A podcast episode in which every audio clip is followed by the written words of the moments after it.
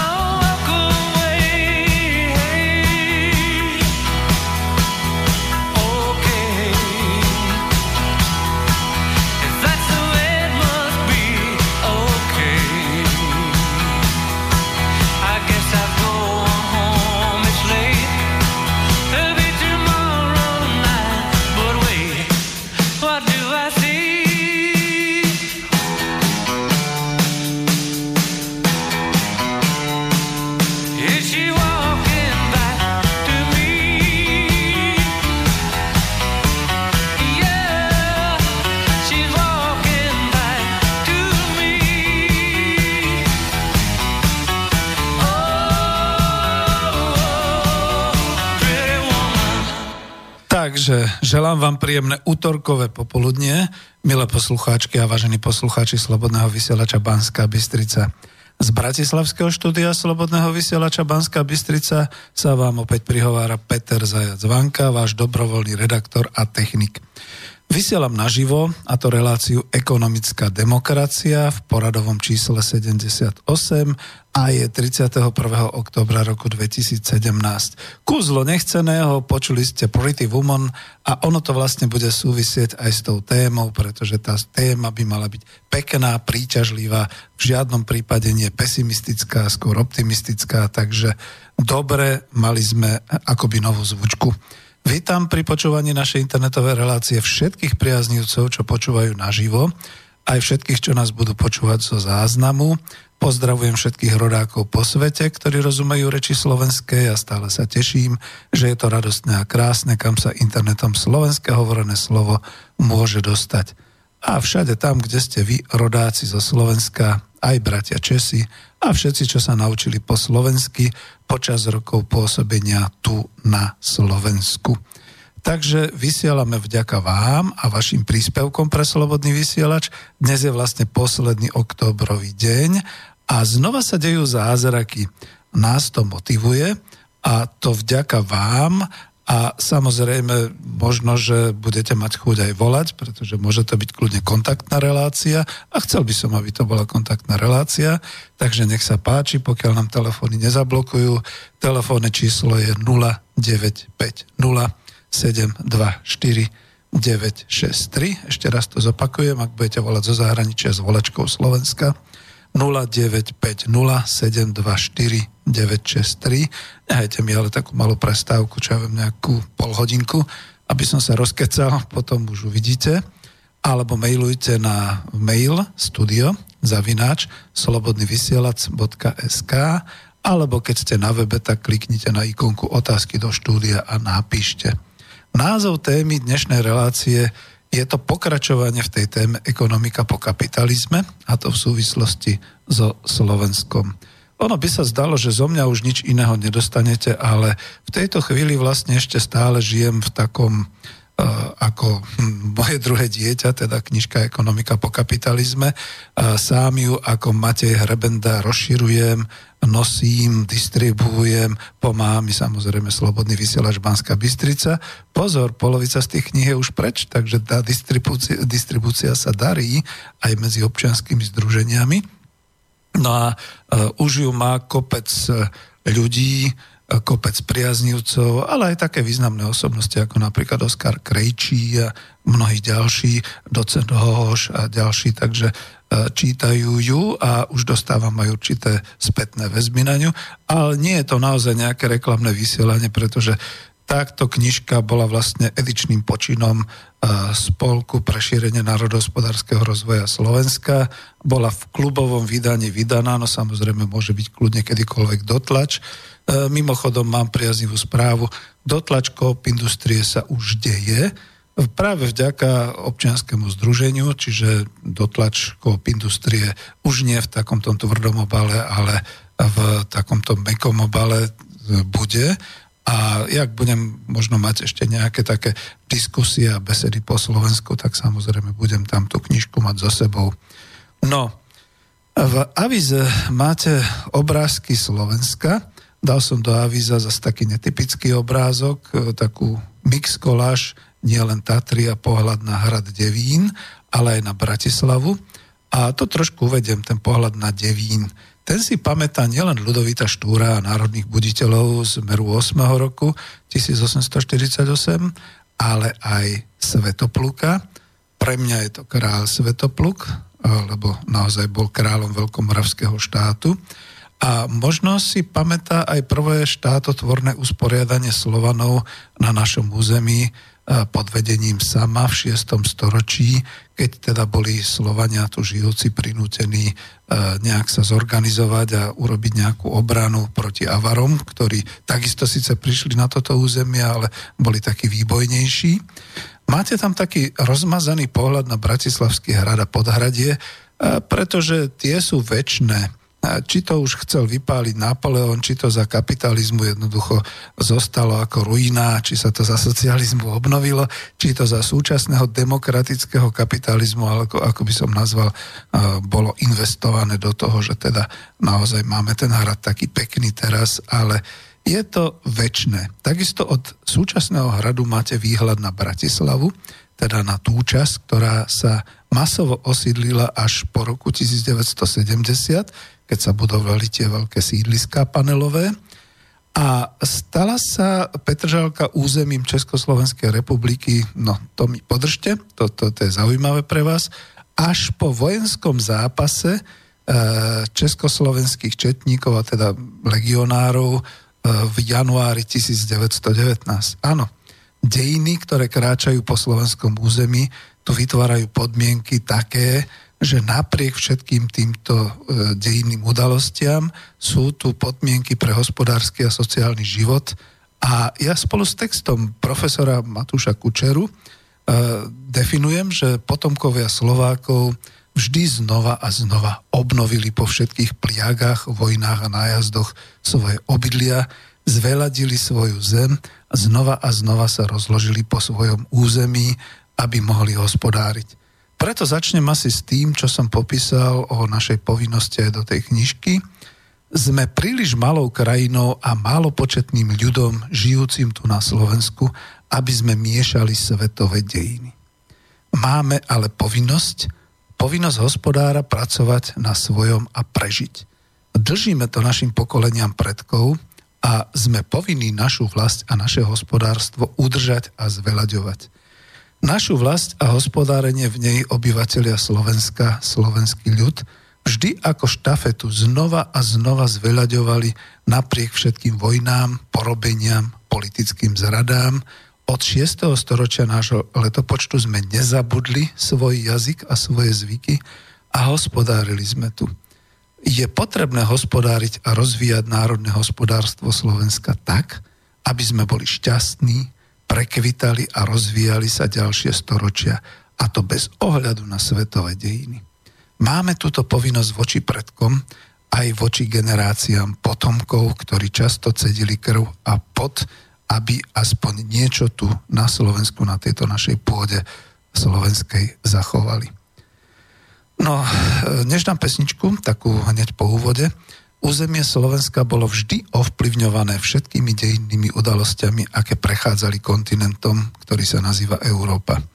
Nakoniec, veď skutočne od nejakého 5. storočia, ako čoraz ďalej, aj archeológia, aj história, e, keď teda tieto vedné obory sa nejakým spôsobom doplňajú, tak postupuje v tom, že nie, že od 6. storočia, v 6. storočí to už bola naozaj samová ríša, to bol dobre zorganizovaný, no, jak to povedať, štát, alebo teda spoločenstvo ľudí, ktorí sa bránili voči teda inému takému kmeňu alebo voči inému národu, ktorý tu robil nájazdy, to boli avary. A vlastne my sme sem prichádzali z východu od 5. storočia a sídlíme tu i dnes v roku 2017 a to vôbec nie je žiadny nacionalizmus, pretože my dnes po všetkých tých peripatiách sme republikou Slovenskou a každý občan slovenský so svojím občianským preukazom je vlastne príslušník tohoto nášho občianstva bez ohľadu na to, či je v tejto chvíli e, žltý, čierny, ja neviem, aký všelijaký, bez ohľadu na to, uh, akého pôvodu vlastne je, pretože ak je tu na Slovensku, má tu občanský preukaz, tu sa narodil, alebo sa tu už asimiloval, je tu, tak je to to isté, ako keď v časoch uh, dávno kolonizácie prichádzali Nemci, ako v časoch sťahovania národov potom prišli uh, Maďari a tak trošku ako zabývali aj tú časť Uhorska, tú, tú hornú časť Uhorska, nejakým spôsobom e, definovali a ako sem prichádzali. E, ďalšie národy, napríklad hovorí sa o valašskej kolonizácii, hovorí sa o e, časti Polska, hovorí sa o časti Čiech teda a tak ďalej. Čiže všetci, všetci, ako sme tu a ako v roku 2017 máme občianské preukazy, sme tu občanmi Slovenskej republiky a nakoniec naozaj máme svojich rodákov po svete. Je ich veľmi, veľmi veľa a je sympatické, že nezabúdajú na svoje slovenské korene, takže ďakujeme vám, keď teda aj nás počúvate kdekoľvek vo svete a aj posielate aspoň to jedno euro vždy na ten účet slobodného vysielača.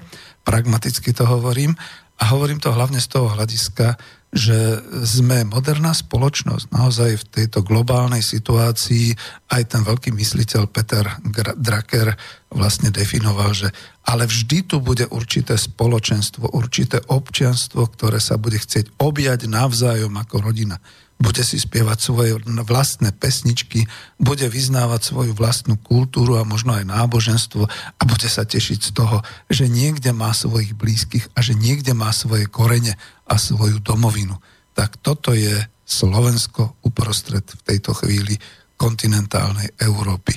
Takže by som to definoval. A neviem, no, mal by som pustiť pesničku, vidíte, tá prvá bola Pretty Woman, E, nebola to znielka, ale ešte chvíľočku, ešte, ešte mám takú chuť niečo povedať, pretože potom to už bude možno trošku viac ekonomické. Takže e, ja som si to trošku aj tuto tak poznamenal, že tak ako sme postupne prechádzali kmeňovým zriadením Slovanov, tých e, staroslovanov alebo slovienov, družinami, z ktorých sa vytvárali rody a kmene, dá sa povedať, že práve Veľkomoravská ríša a jej kniežatá a vojvodcovia sa zaslúžili aj o prerod do vtedy pokrokového feudálneho štátneho zriadenia. Ja veľmi čerpám od e, profesora Matúša Kučeru, veľmi mi to robí dobre, keď tam čítam určité veci, pretože je to o koreňoch e, nie len teda slovenskej štátnosti v tejto chvíli, ale vôbec celej našej histórie. A tu môžem kľudne povedať a pokračovať aj v tom, že až teda keď v 907 roku po rozvrate Veľkej Moravy sa v rámci Uhorska formovalo hospodárstvo a ja som už spomínal, že vždy znova a znova sa stávalo takmer z vyhoretých sídel od znova. E, naozaj tu boli tatárske, mongolo-tatárske kmene 1240, boli tu Osmani, Osmanská ríša, boli tu reformácie, protireformácie, všelijaké také záhuby. Nakoniec tu boli aj morové rany, a všeličo ostatné. Vždy znova a znova e, sme sa vedeli spamätať, e, v podstate znova sme obnovili e, to osídlenie a, a hovorilo sa po slovensky, treba to takto povedať, práve v ľude medzi obyčajnými ľuďmi. No a napríklad ten prechod potom e, ku kapitalizmu vďaka CK monarchii, e, tento náš rozvoj kapitalistických, hospodárskych a spoločenských pomerov sa v Uhorsku brzdil, veď viete, kedy až bolo zrušené nevoľníctvo a ako sa tomu bránili e, uhorské, teda kruhy v tomto smere a vlastne až prvou svetovou vojnou a vznikom prvej republiky Československej sme sa na Slovensku vlastne e, ocitli v kapitalizme naplno. Začali sme vnímať kapitalizmus a pre nás to vtedy bolo pokrokové. Takže e, dovtedy dosť ťažký a už vtedy spiatočnícky feudalizmus uhorskej monarchie, e, alebo teda časti rakúsko-uhorskej monarchie tú našu skúsenosť s kapitalizmom vtedy tak trošku akoby prikrášľoval. A my tú skúsenosť s kapitalizmom ako spoločenským a ekonomickým systémom sme mali krátku. Od 28. októbra roku 1918, vidíte, teraz bolo 99. výročie, až možno po rok 1909, 1900 45, aby som to takto povedal, nie 48, aj vysvetlím prečo. A vlastne e, až e, ten kapitalizmus trval až celé to obdobie aj počas rozbitia predmníchovskej republiky došlo k vytvoreniu slovenského štátu. Zabúda sa, že plne kapitalistického. Hm. On mal vlastne skôr prvky už toho korporátneho kapitalizmu, e, dirigovaného rížskou správou e, nemeckou tomto kapitalizme sme tiež svoje zažili. Povedzme, nejakým vrstvám sa páčila tá kapitalistická vojnová konjunktúra slovenského štátu, ktorá bola naozaj, budovali sa priemyselné závody, pretože sa všetko robilo pre vojnu, pre vojnové zásobovanie a tak ďalej. Ale už menej sa nám páčia roky 44 a 45, že keď došlo e, k častokrát nielen ku kríze, ale aj k zániku, k rozrušeniu vlastne týchto výrob a všetkého toho, to došlo k ničeniu toho, čo sa vo vojnovej konjunktúre vybudovalo. No a po vojne sme zažívali zase načenie, aké sa asi už nikdy nevrátilo. Bol tu košický vládny program, ktorý síce ešte v lone kapitalizmu, ale predsa len už cez tú národno-demokratickú revolúciu definoval určité kroky sociálne, ktoré už e, nejak prednaznačovali, kam sa to bude všetko uberať. E, málo sa hovorí o tom, že Benešové dekrety boli aj znárodňovacie. Ten najvýznamnejší znárodňovací Benešov dekret z 25. oktobra 1945 sa úplne zabúda. Stále sa myslí len na to, že á, to boli tí komunisti a tak ďalej. Nie je pravda pretože práve týmto dekretom sa umožnilo e, doslova teda zorganizovanie výroby v štáte Československo, v znovu obnovenej Československej republike. Treba to povedať tak, že stále tam bol kapitalistický režim a kapitalistický systém. Aj keď tam už bola dvojročnica povojnovej obnovy, zabúda sa, málo kto už o tom hovorí, že tam už vlastne pôsobili národní správcovia v tisícoch závodoch a podnikoch, čiže v ekonomike, kľudne takto treba povedať, a samozrejme bol tam politický boj a zápas o orientáciu republiky a až potom prišiel február 1948. E, kľudne poviem ako také e, dovršenie tej etapy, takej tej národno-demokratickej by sa povedalo. No samozrejme rozvíjala sa spoločnosť potom v takom tom zmysle socialist, socialistickom, aj v tom ekonomickom zmysle socializmu, nielen v politike, v plánovitom rozdeľovaní dôchodkov podľa sociálnej spravodlivosti, v plánovitom a štátnom, štátom riadenom alokovaní, čiže umiestňovaní ekonomických zdrojov všade tam, kde to spoločnosť a teda aj tá politická orientácia chcela. Prišiel rok 68, niečo ako socializmus, ktorý mohol prerásť do priamej demokracie a povedzme naozaj už sa pokukávalo čas ekonómov aj po tej, tých zamestnaneckých samozprávach a podobne. Samozrejme, že keď prišli tanky, tak sa už ďalej nič nekonalo. Potom dlho, dlho všetci hovoria o akejsi normalizácii, ale ja som v nej žil, v nej som robil hospodárskú kariéru, bol som v zahraničnom obchode a nepotvrdzujem, že by ten socializmus po ekonomickej stránke zlyhal. on bol dosť úspešný, ale prišiel rok 1990, znova sa pohli dejiny, tie dejiny sa ale nehýbali iba zvnútra, dnes to všetci ako si vieme a rozoznávame, že tak skôr to bolo niekde zvonku implantované, aj keď teda to načenie ľudí bolo, neviem, nechcem sa k tomu vyjadrovať, ale po roku 1990 ešte stále socialistický parlament, federálne zhromaždenie ČSSR odhlasoval ekonomické zákony v apríli 1990, ktorými sa vlastne otvorila cesta k návratu do kapitalizmu. V tom období od decembra až do apríla bolo mnoho všelijakých diskusí, polemík, kam by sme sa mali orientovať, čo by sme mali robiť, ako by sme si mali vybudovať tu ten prechod od centrálne plánovanej k, trh, k trhovej ekonomike a podobné veci.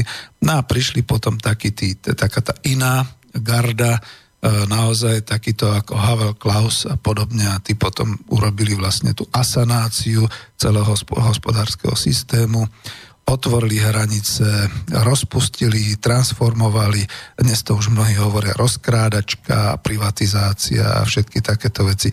Nie, nebudem to tu rozoberať, chcem už niekde končiť, lebo dnes sa chcem zaoberať už len čiste vlastne ako tým, čo bude po kapitalizme. Ale v tom čase už vo svete, v tom čase, keď my sme začali budovať kapitalizmus a budovali sme ho teraz a budujeme ho už 28. rokom, v tom čase vo svete už rozumní ľudia písali e, rôzne a hlavne teda manažerské a ekonomické práce a pýtali sa, kam sa to ženieme v tom kapitalizme. Veď cesta pred nami predsa končí. Ako my už nebudeme mať disponibilné zdroje a všetko to pôjde kde si do hája. No a píše sa rok 2017. Máme tu ekonomiku, ktorá je síce na Slovensku, ale charakterom vlastníctva a rozhodovania a aj práv k nej a k disponovaniu k týmto právam. To nie je už slovenská ekonomika, je to naozaj len ekonomika na Slovensku. Už to nie je národné hospodárstvo Slovenska, na, naopak, e, ako si častejšie sa používa taký ten europeizmus, taký ten výraz táto krajina. Ako ja, môžete si to začať vlastne porovnávať. Kto nevie povedať, že naša vlast, naša republika Slovensko, ale hovorí táto krajina, hm, No, tak si o ňom niečo už pomyslíte. Celý ten e, priestor hospodársky Slovenskej republiky sa už definuje ako regionálny hospodársky priestor centrálnej Európy. Už sme tam v jednom vreci s Českou republikou, s Maďarskou republikou, s Polskou republikou. Už nás ani neberú ako svojprávne územie, e, dokonca ako voči nám sa vyhradzujú všelijakými tými eurozákonmi a podobne. A ja to berem stále len ekonomicky. Eh, už sa vytvárajú inštitúcie, už sa vytvárajú vlastne orgány, ktoré postupne, tak ako keď už eh, my sme prišli o svoju menu, tak eh, postupne vlastne budeme prichádzať aj o svoje možnosti rozhodovať v rámci daňových zákonov, v rámci ostatných nejakých ekonomických rozhodovaní. A ako teraz poviem niečo, za čo ma môžete chytať za slovička, najmä tí, čo teda hrozne radí hovoria o mne, že som extrémista, ale pozorujem to na prípade toho španielského katalánska, že v tej chvíli, keď už nebudeme mať nič v rukách, nebudeme môcť o ničom rozhodovať, v podstate z nás urobia také katalánsko. Také katalánsko, ktoré jednoducho môže žiť, môže existovať, jedinci tam môžu bohatnúť, všetci sa tam môžu mať dobre ale nesmú príliš náhlas hovoriť, že by chceli byť svojbytní svojim národom a podobne. Čiže k tomuto asi smerujeme. No, tak ťažko povedať, že jak to ukončiť. Povedzme si, že nič sa nestane. A my len potrebujeme púdovo plniť ten odkaz predkov prežiť tu, v našej vlasti, a to aj ďalšie storočie. A povedzme si, že nech sa čokoľvek stane, budeme postavení pred otázku, a čo my? Ako sa z toho vyhrabeme? Akokoľvek, čokoľvek by sa e, stalo vo svete po roku 2017, nech to bude živelná pohroma, nech to bude ekonomický krach spoločenského systému zvaného kapitalizmus, nech to bude sociálny úpadok strednej Európy, keď sa skončí ten boom všetkých tých priemyselných automotív a podobných in, investičných záležitostí či to bude naozaj nejaký rozpad kapitalizmu a globálnej ekonomiky a podobne. A teraz tá otázka. sme na to my tu na Slovensku pripravení? Ani neviem, ako dám pesničku, ale nejakú skúsim dať.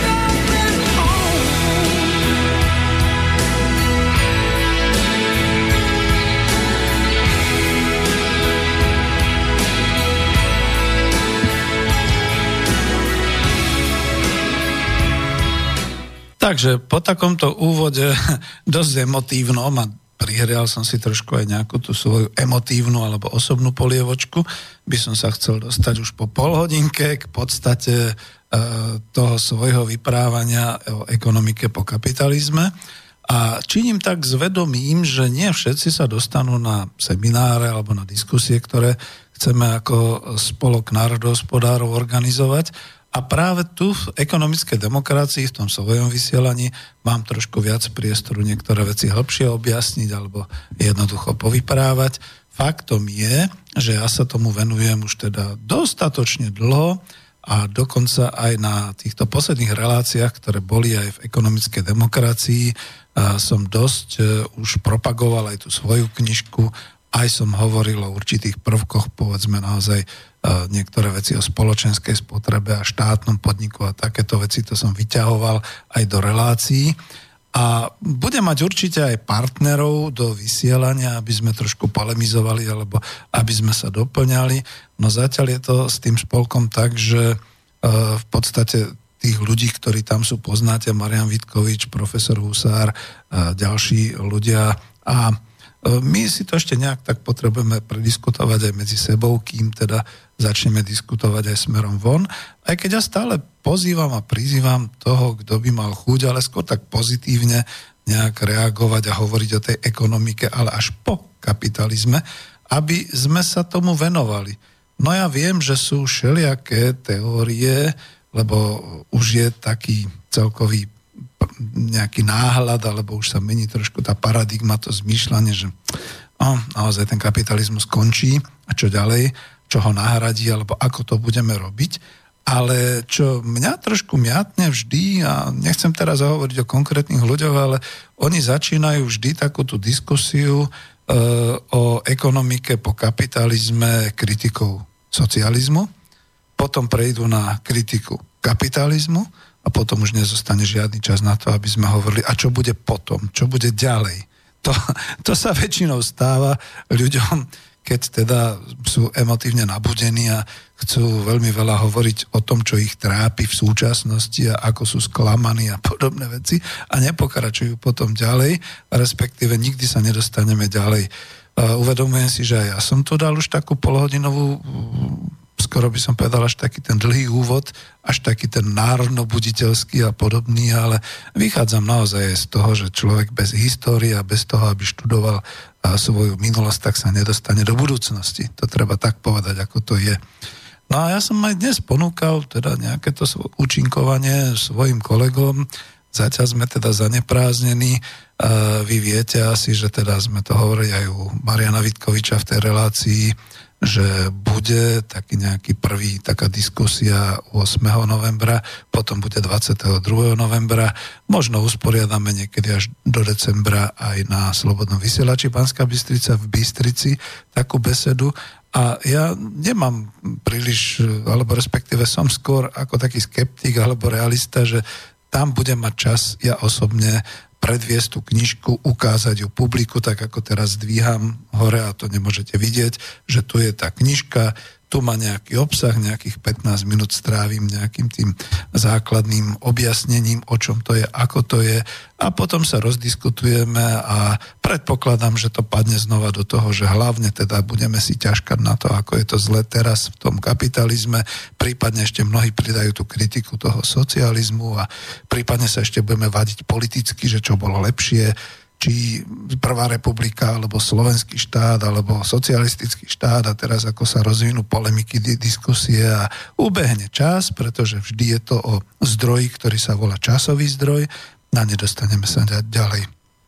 Takže tomu chcem trošku predísť Takže za to možno aj sám samostatne teraz vysielam, čo mi niekedy je škoda, ale nejaké otázky som si nazbieral, lebo než som sem išiel s touto témou, tak už som si urobil nejaké také diskusie so svojimi uh, priateľmi, s členmi, povedzme, občianského združenia, takže tie otázky poviem. Takže, ak teda ekonomika po kapitalizme a to tu na Slovensku, čo to vlastne bude znamenať? Uvedomujem si, že sa dosť ťažko tá kniha, ktorá je teda napísaná ako učebnica číta, lebo je to až odborná literatúra, ktorej pod nadpisom nakoniec dal jednoznačne, že je to hospodársky a sociálny model postkapitalistickej spoločnosti s prihliadnutím teda na národohospodársky rozvoj Slovenska. A preto som sa teda aj rozhodol tu na relácii ekonomická demokracia hovoreným slovom trošku tú problematiku priblížiť a možno objasniť aj inými slovami stručnejšie alebo šťavňatejšie, čo by som povedal, lebo v knihe je to dosť učebnicovo napísané. Na druhej strane vyzývam vás, keď máte chuť, prípadne zavolať alebo poslať mail. Už som dostal aj také maily, že vynikajúco, prečítal som to za jeden deň.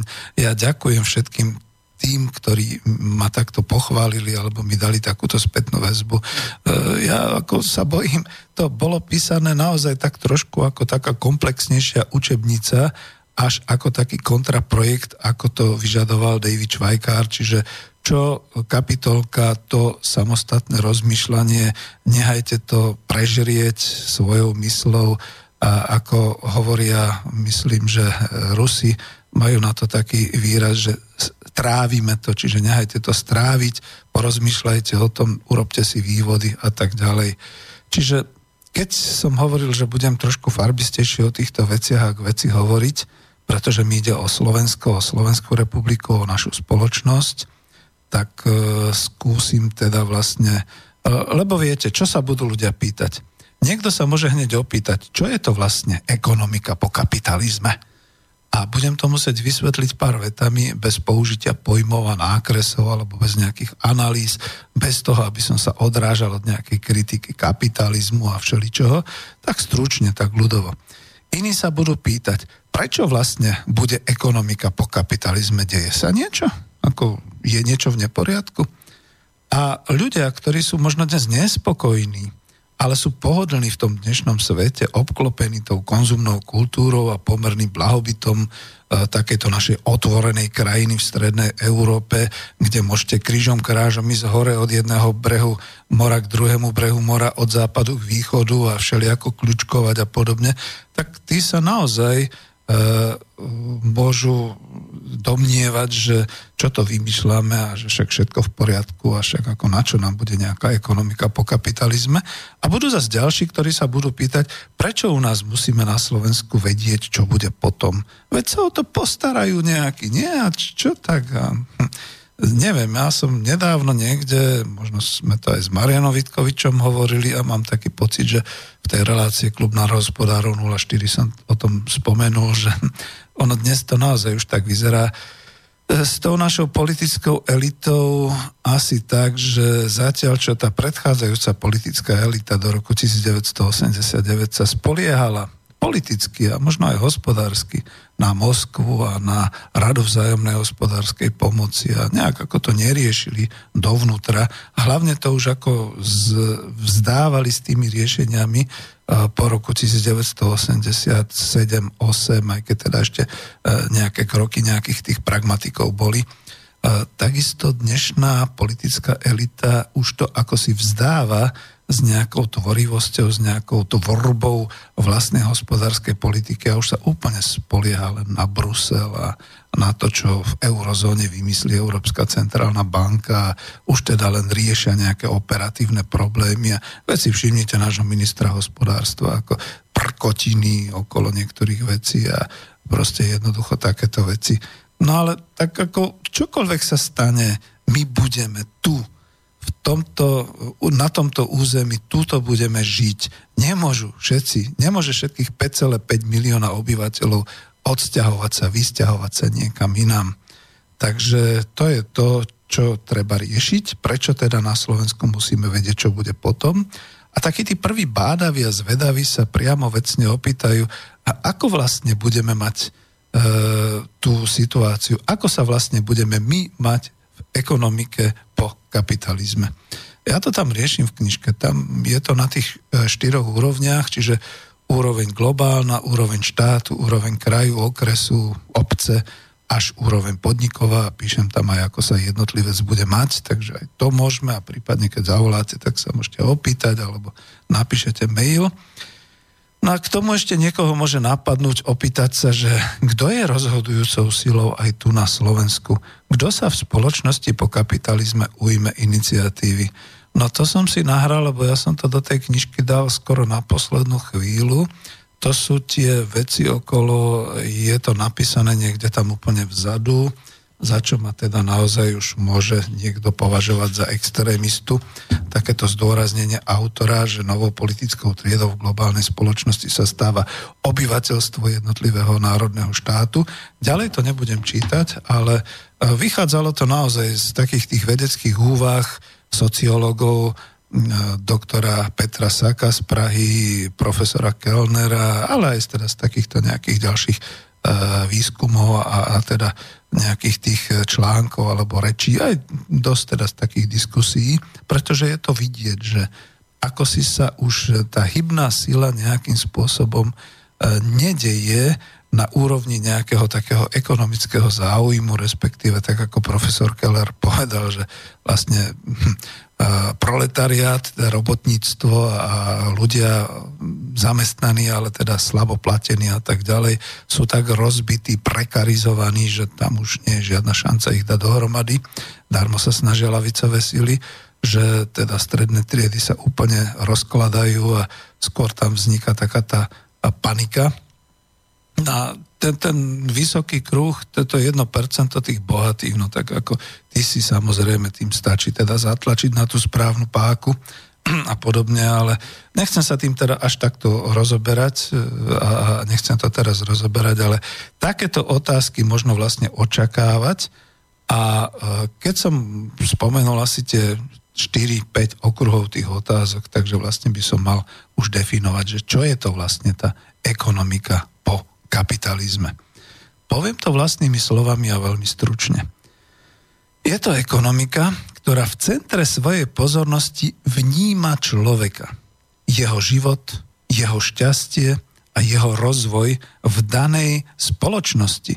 A tá daná spoločnosť je definovaná tými úrovňami, to znamená ako jednotlivca, tak rodiny až obce, tak teda organizácie, v ktorej pracuje, alebo organizácií, v ktorých bude pracovať, lebo ich bude veľa, tak ako predpovedá Peter Drucker, bude to spoločnosť organizácií, čiže množstva, a nie len hospodárskych a ziskotvorných, ako by sa povedalo. E, bude to úroveň teda nejakého regiónu, kraja, okresu až štátu a potom samozrejme aj globálna ekonomika, alebo teda tá celoplanetárna, celoštátna, ale nie v tom význame, že E, jeden človek vlastní šeličo a tak ďalej. Ale toto bude, čiže ešte raz to zopakujem, ekonomika, ktorá v centre svojej pozornosti vníma človeka, jeho blahobyt, to kľudne poviem. A ja to ešte trošku ďalej posuniem z počiatku, aby sa aspoň udržal človek a ľudská spoločnosť, kým sa všetko stabilizuje. Ja to môžem povedať ako z toho obrázku tej knižky, z tej prvej strany, že tam je taký ten nákres, červeno je tam zdôraznené blahobyt človeka, čiže toto by mal. Lebo my sme teraz už prešli všetkým. Prešli sme všetkými rôznymi kategóriami ekonomiky a spoločnosti a ešte aj všelijaké sú také rôzne utopické pokusy, no ale oni potrebujú byť položené do reálneho základu, do reálneho svetu. Toto všetko vlastne chce každá spoločnosť, ale nie vždy a e, darí sa to tak aproximatívne, to je také moderné slovo, darí sa to tak nejak postupne len približovaním sa a väčšinou sa to potom v tej záverečnej fáze zvrhne. Čiže je to ekonomika, pokračujem ďalej ako po druhé, ktorá ako prvoradý princíp, ktorým sa riadi, dáva spravodlivé rozdelenie bohatstva e, po celom svete a ak hovoríme o jednej krajine, tej úroveň, tá úroveň štátna, teda napríklad ak hovoríme o Slovensku, o spravodlivé rozdelenie národného bohatstva a národného príjmu medzi všetkých občanov Slovenskej republiky na základe ich príslušnosti, teda občianstvu Slovenskej republiky toto je to dôležité. To spravodlivé rozdelenie a znova, keď si zoberiem na pomoc takú tu, ten diagram, tak je to tak definované, že e, vlastne snaha je sústrediť sa na spravodlivé rozdeľovanie príjmov z hospodárskeho výsledku. Takto je to definované. A nehľadajte v tom nejakú politiku.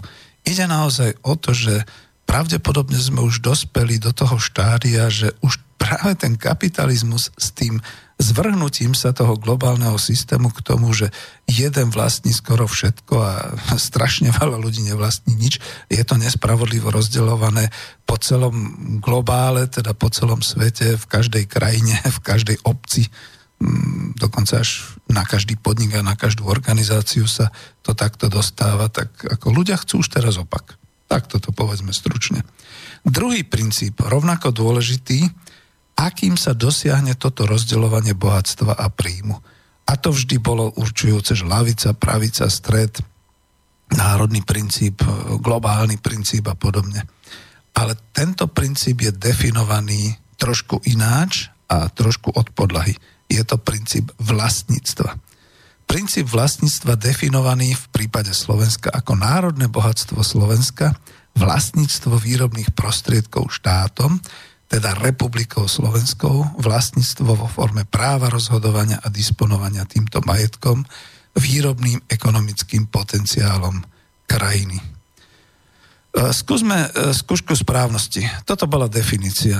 Ako je to v súčasnosti s vlastníctvom Slovenska, Slovenskej republiky? Máme my možnosť disponovať vlastným národným bohatstvom? Vážne? E, nemám tu telefóny že by niektorí volali, jasne, áno, máme, všetky kúpele patria nám a naši občania majú zadarmo možnosť e, liečiť sa a kúpať sa, lebo však disponuje to národ, národný majetok je to a tak ďalej. No, vidíte. Ako je to s nerastným bohatstvom? A ja, prečo by som mal kritizovať tu Slovensko? Pozrime sa vedľa do Čiech, milí susedia naši bratia Česi, ako to teraz máte s tým lítiom a s tým, ako sa to predalo a ako sa to teda robí. Čiže v podstate ako disponuje národným bohatstvom, ktoré ešte je dobre v zemi, niekto iný a niekto iný z toho bude mať. A to nehovorme ani o Slovensku, o energiách a o všetkých takýchto veciach, ktoré už sa teda vyrábajú na základe teda prírodných zdrojov a podobne. Voda, pôda a tak ďalej. Čiže vidíte, že naozaj je to skúškou správnosti, je to niečo neuveriteľné. No a samozrejme potom, keď niekto disponuje tým vlastníctvom aj výrobných prostriedkov, disponuje potom naozaj v zmysle kapitalizmu, kapitálu a návratnosti kapitálu aj s tým, že jednoducho si tie štyri fabriky a teda automobilové až celý ten automotív priemysel povie, že Slováci už nestačia, je to zbytočné ich zamestnávať, oni už starnú, už vymierajú, už, už nemajú na to kvalifikáciu. Poďme dovážať sem pracovnú silu.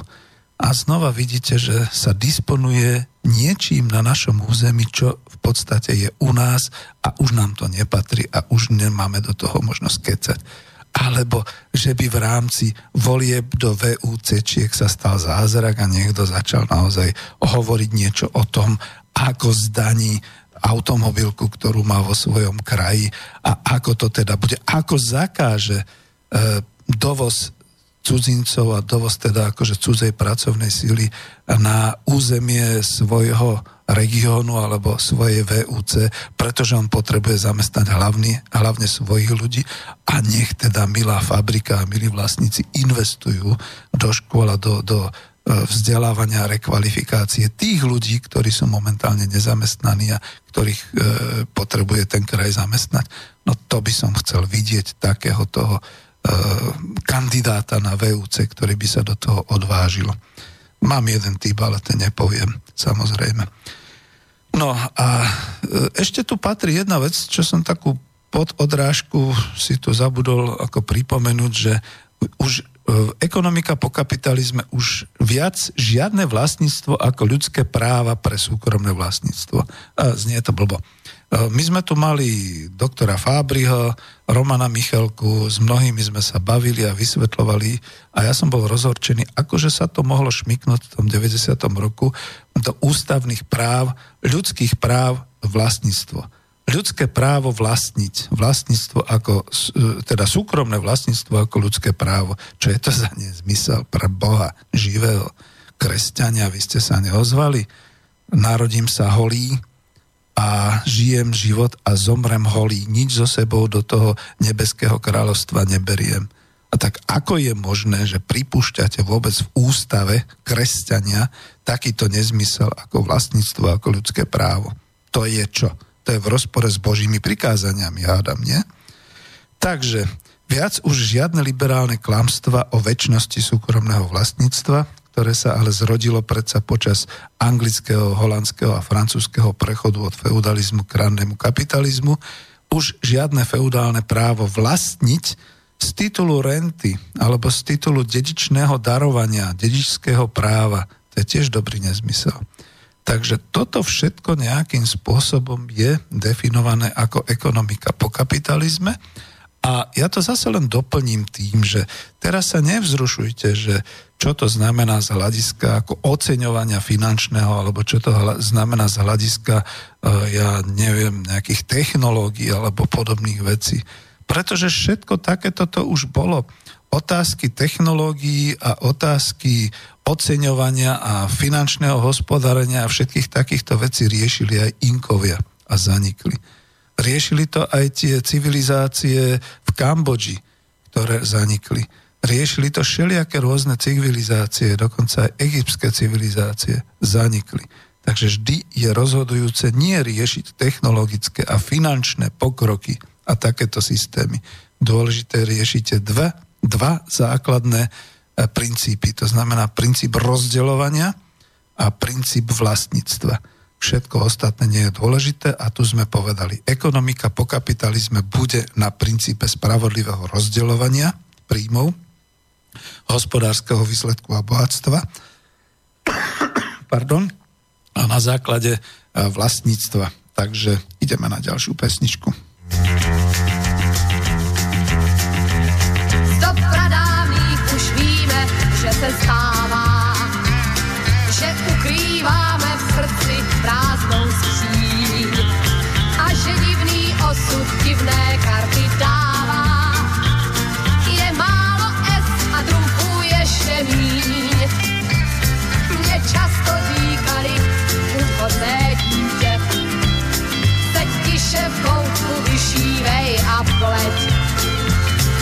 Až přijde ten, kdo si tam objeví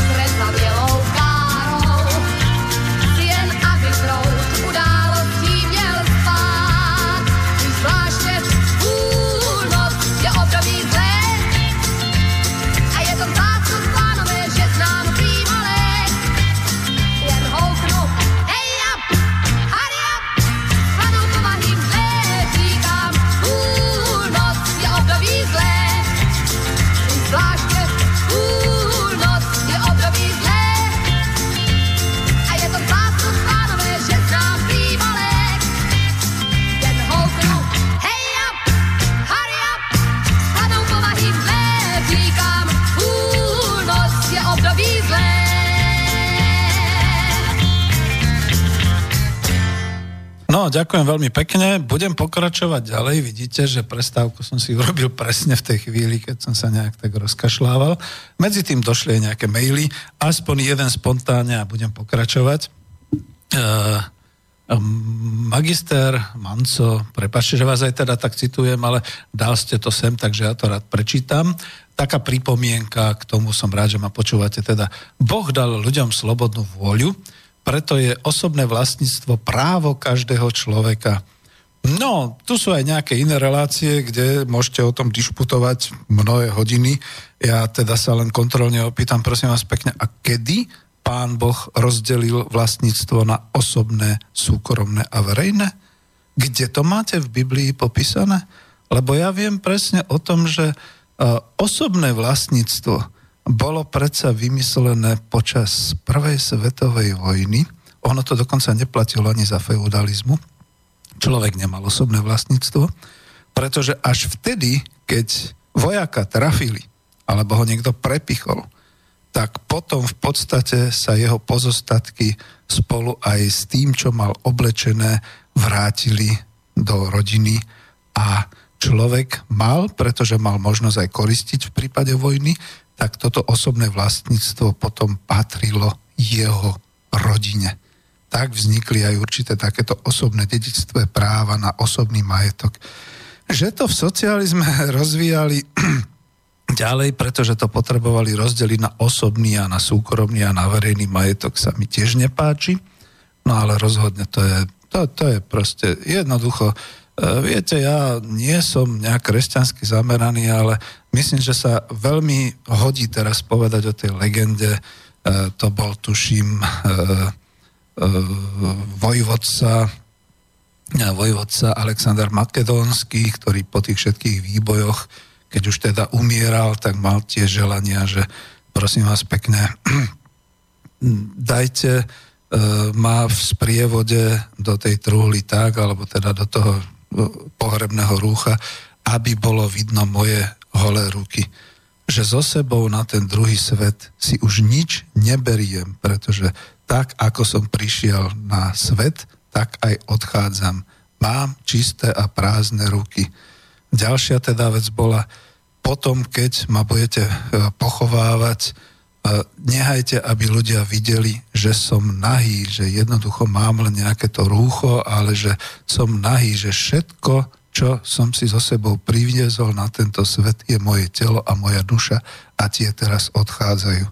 Takže ja neviem, ako musíme sa baviť o nejakom práve na osobné vlastníctvo a nejakých takýchto veciach. Viete, keď sa narodíte, keď vyjdete z lony matky, čo vám patrí? Aha, no. Takže dobre, takže pokračujeme ďalej. Uh, chcem dovysvetliť tú časť, ktorá sa týka uh, vysvetľovania tých uh, troch čert alebo charakteristík tej ekonomiky po kapitalizme. A niekde som to už dával dokonca aj do tej práce. Myslím, že to poznáte, aj na tej knihe je to, aj tu sme to dávali, taký ten diagram tých troch kružníc. Mali by to byť kružnice, ktoré ale rotujú, to znamená sú v pohybe, sú v protismernom pohybe, čiže sa postupne sústreďujú a fokusujú sa teda do jednej sústredenej kružnice a tam vytvára sa ten blahobyt e, pre človeka a samozrejme potom pre ľudstvo. A ak si teda graficky e, predstavíme tie tri kružnice ako tri okruhy ekonomických prvkov, ekonomických činností, ktoré sa potom postupne sústredujú a prlínajú do tej jednej kružnice, potom v ich prienikoch medzi sebou vidíme tie tri najdôležitejšie budúce výsledky pre e, ľudskú spoločnosť. Teda uh, kľudne, budem to citovať teraz trošku improvizovania aj z tej knižky. ja toto už trošku ináč definujem, ako to bolo pôvodne v tej ekonomickej demokracii, lebo však viete, že toto je trošku ten základ. Ale toto už je kontraprojekt. To už je projekt, ktorý by som rád Davidovi Švajkartovi osobne vysvetlil, že to už je trošku posunuté. Čiže tá prvá kružnica, to je to vlastníctvo celospoločenské a kolektívne.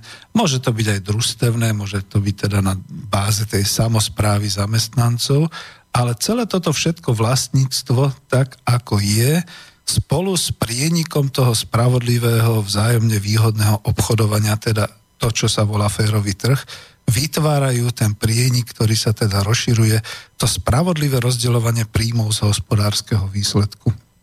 Veľmi stručne poviem. Uh, slobodný trh už neexistuje. Na to zabudnime tým, že monopol, monopolizácia, globalizácia, všetky tieto veci, to zaniklo skutočne v tejto chvíli. A poviem to teda len takým tým praktickým príkladom. Skúste dnes na Slovensku živnostník, alebo malý podnikateľ, alebo stredný podnikateľ pracovať, vyrábať a obchodovať iba v rámci svojej lokality svojho okresu alebo svojho kraja. Nedaj Bože štátu.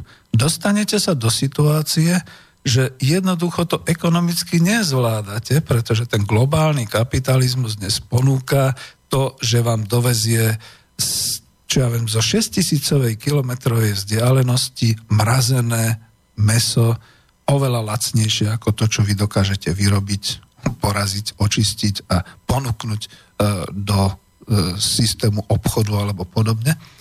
A to je to to, on, oni síce akože ekonomovia, ja som sám ekonom, ale hovoria o tom, že to je tá maximalizácia efektívnosti a minimalizácia zisku.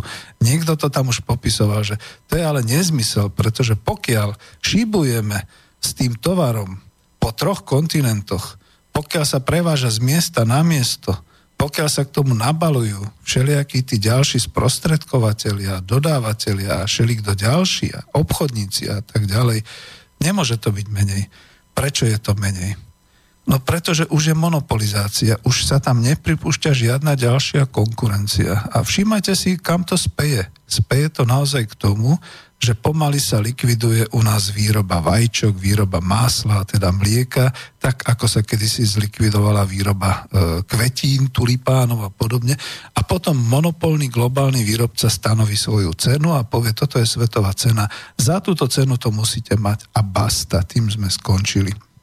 No a presne o tom to je, že to spravodlivé rozdeľovanie príjmov z hospodárskeho výsledku bude iba za súčinnosti skutočne spravodlivého trhu, vzájomne výhodného obchodovania a toho vlastníctva na nejakej tej spoločenskej, štátnej alebo samozprávnej úrovni alebo podobne, kde sa my vieme dohodnúť na mieste, lokálne, celoštátne, že jednoducho dodáme toto a nebudeme si všímať to, čo je niekde ďaleko. E, ja som k tomu už viacero takých vecí hovoril, neviem, či je to dostatočne jasné, ako to spomínam a ako to zdôrazňujem, ale jednoducho povedzme, keď e, náš malý podnikateľ alebo e, malá alebo stredná firma začne vyrábať niečo tu na Slovensku z našich vlastných zdrojov, povedzme drevo, drevené veci a podobne, on by veľmi rád e, predával iba našincom, iba lokálne, alebo okresne, alebo krajsky, alebo možno celoštátne. E, kľudne by to ľudia kupovali, pretože by to bolo podľa našej kultúry, podľa nášho dizajnu, podľa našich zvyklostí. Najlepšie by to bolo poznať. Napríklad aj tie textílie sú takto robené, alebo podobne by mali byť. Ale pretože ľudia majú dostupnosť k veľmi lacnému Ikeáckému, teraz to škaredo poviem a Ikeáci sa na mňa budú hnevať, ale tak je to už takto profanovaná ako značka, že keď kupuješ nábytok, kúpiš to iba v Ikei, že? A tak ďalej. K nejakému takémuto nábytku alebo k nejakým tým ošateniam iba z tých obchodov čínskych a podobne, tak tým sa vlastne zničila, už sa zničila, to nie, že sa ničí, už sa zničila tá téza o slobodnom trhu a o slobodnom podnikaní a ako ten spravodlivý príjem a ako ten spravodlivý dôchodok zase dos, dosiahnuť iba tým, že sa umožní našim výrobcom podľa nášho vlastníctva štátneho, kolektívneho, neviem ako to šeli ako nazva, teda samozprávy a národného podniku a podobne, e, férovo, skutočne spravodlivo obchodovať v našich podmienkach a lokálne. My nemusíme konkurovať celému svetu. Nám stačí, keď budeme dodávať našincom to, čo našinci chcú. A otázka, ktorá znie u mladých marketérov, no dobré, čo keď tí našinci chcú naozaj tú IKEA a naozaj chcú iba tú Čínu a tak ďalej. No pretože je to lacné a vyživné. A nikto im nič ďalšie neponúka a už hodne dlho neponúka, lebo sa nedostane ani na ten trh, takže o tom to je. Čiže tu máme prvý okruh prvý okruh ekonomiky po kapitalizme. E, rozvinúť vlastnú výrobu na tej bázi štátnej, regionálnej, lokálnej, miestnej, s tým, že toto bude ponúkané e, ako vzájomne výhodný obchod a že z toho teda budú plynúť príjmy dovnútra, medzi nás, medzi seba. Nie k nejakým cudzím a nebudú tie príjmy niekde e, panovať ďalej a putovať ďalej. Druhý ten okruh potrebujem ešte povedať a potom sa vrátim aj ku, ku e, mailom, lebo už prichádzajú, trošku som podráždil ľudí. Druhý ten okruh je e, v tom spravodlivom rozdeľovaní hospodárskych výsledkov a rozdeľovaní verejných investícií, čo teda naozaj bude zabezpečované zase pomocou verejných investícií do ekonomík a pomocou kontroly investícií už bez súkromného investovania. Čiže tam sa zabráni takému tomu špekulatívnemu investovaniu súkromného kapitálu alebo globálneho kapitálu. Lebo viete, dnes je ten globálny kapitál roztrúsený.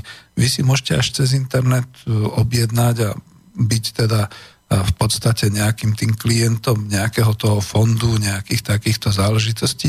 A vy ani neviete, že tým, že ste zainvestovali, tým, že vaše peniaze poputovali do nejakého toho súkromného fondu, tá sila, ktorá tam vznikla, vlastne zničila niekde v Paraguaji výrobu niečoho. Tí ľudia tam boli vyhodení na dlažbu, alebo tam prestali vyrábať, pretože váš fond a váš malý súkromný majetok, ktorý tam bol, jednoducho sa v tom veľkom počte tých akcií a podobných podielal na zlikvidovaní tej miestnej výroby alebo proste toho originálneho spôsobu výroby a presadil sa ten globálny, ten celosvetový, ktorý nemusí byť ako lepší, lebo však to vidíme na rôznych výrobkoch, že ako to je s tým lepším a podobne. Čiže toto je to, čo sa deje. Čiže verejné investície do ekonomiky a kontrola investícií bez tohoto súkromného špekulatívneho investovania kapitálu plus teda naozaj to vzájomne výhodné obchodovanie znova týmto spôsobom zabezpečí spravodlivé rozmiestňovanie investícií podľa určitých spoločenských potrieb pretože v republike možno nepotrebujeme až toľko obchodných sietí, ako to teraz je a ako to vyzerá. My by sme skôr potrebovali pružnosť tých sietí, my by sme potrebovali obchody, ktoré by boli naozaj otvorené 24 hodín denne. Možno to bude riešiť naozaj taká tá celá logistika e-shopov a podobne. Ale dnes čo sa deje? Dnes vlády veľmi pragmaticky a na európskej úrovni riešia E, povedzme zatváranie obchodných sietí počas sviatkov, pretože vraj to ničí rodiny a podobné veci. Ale blbosť, teraz sa to zase prenaša až na takú úroveň, že zajtra je všech svetých, zajtra jednoducho E, je 1. novembra a ľudia dnes nakupovali a nakupujú, ako keby bol koniec sveta, nakupujú do zásoby, toto sa ani za socializmu nikdy nerobilo, čo som dnes videl v obchodných systémoch ako Lidl, Tesco a Kaufland a podobne, rady až na ulicu a ľudia vykupovali všetko, pretože bude jeden deň zatvorených obchodov. A zajtra, ak by ste mali a zabudli si kúpiť vajíčko, alebo potrebovali by ste, ja neviem, čokoľvek ďalšie, to nedostanete. Jednoducho tá nepružnosť sa dostáva znova do toho systému a veľmi nepríjemne. Čiže čo to zase je?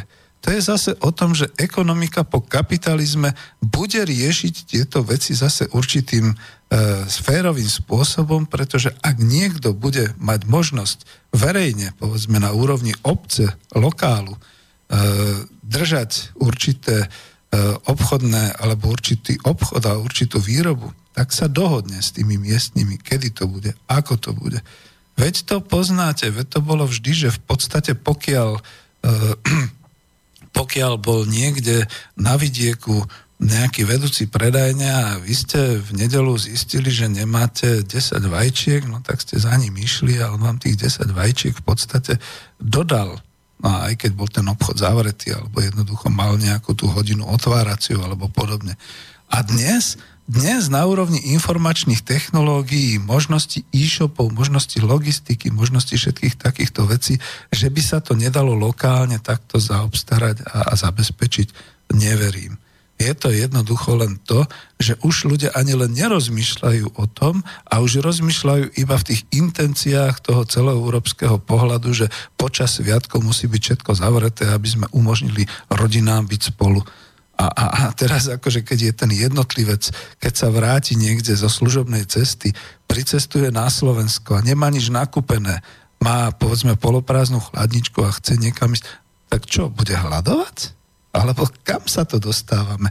Vidíte, ako ja som ani nechcel tú kritiku kapitalizmu, ale ja som chcel skôr definovať, aké možnosti má ekonomika po kapitalizme a čo všetko môže riešiť. od obyčajného zabezpečovania potravín cez všetky ostatné veci a nebude to závisieť od nejakého kapitálového prínosu, od nejakého zainvestovania súkromných investorov s tým, že sa to musí rýchle vrátiť efektívne a podobne. Asi dám ďalšiu pesničku, pretože mám maily a chcem si ich pozrieť a chcem si ich otvoriť, aby sme mohli čítať. Takže nech sa páči, ďalšia pesnička.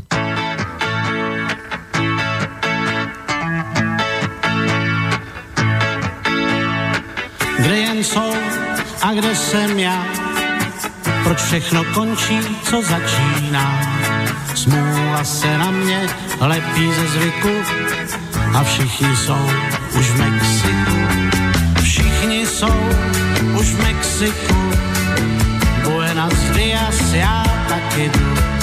Aspoň si poslechnu pěknou muziku, co se hraje v Mexiku.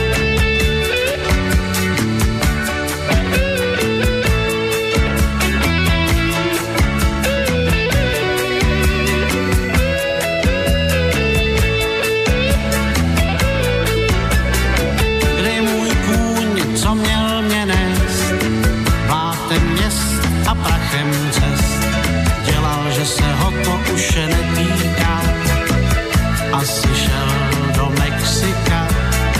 Kde je ta holka, co měl jsem rád, už tu na rohu měla stát.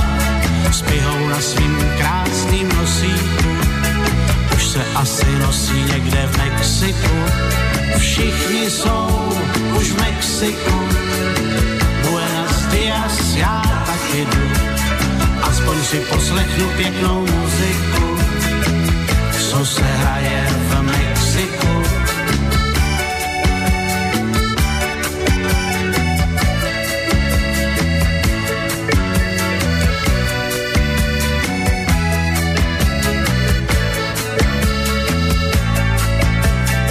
Kde můj pes, co mě hlídat měl, že nezaštěkal, kam jen šel, obojku a bez košíku, už se asi toulá v Mexiku.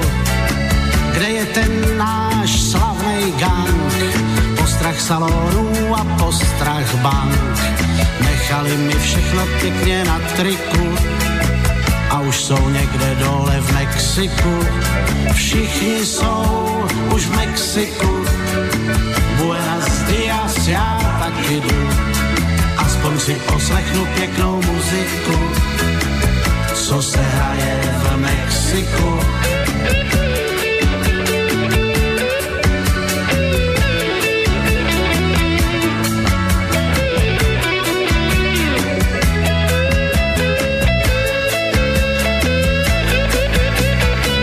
Kam barman, teď tu stál a chlapů houf, co s nima hrá. Jen zatykač s mojí fotkou vysí tu a ostatní jsou v Mexiku. Kde je ten chlápek, co tu spal a ta kočka, co jí nalejval. Šerif právě bere v baru za kliku, asi jsem měl bejt už taky v Mexiku. Všichni jsou už v Mexiku. Buenas dias, já taky jdu. Aspoň si poslechnu pěknou muziku, co se hraje v Mexiku. Všichni jsou už v Mexiku. Buenas dias, já taky jdu. Aspoň si poslechnu pěknou muziku, co se hraje v Mexiku.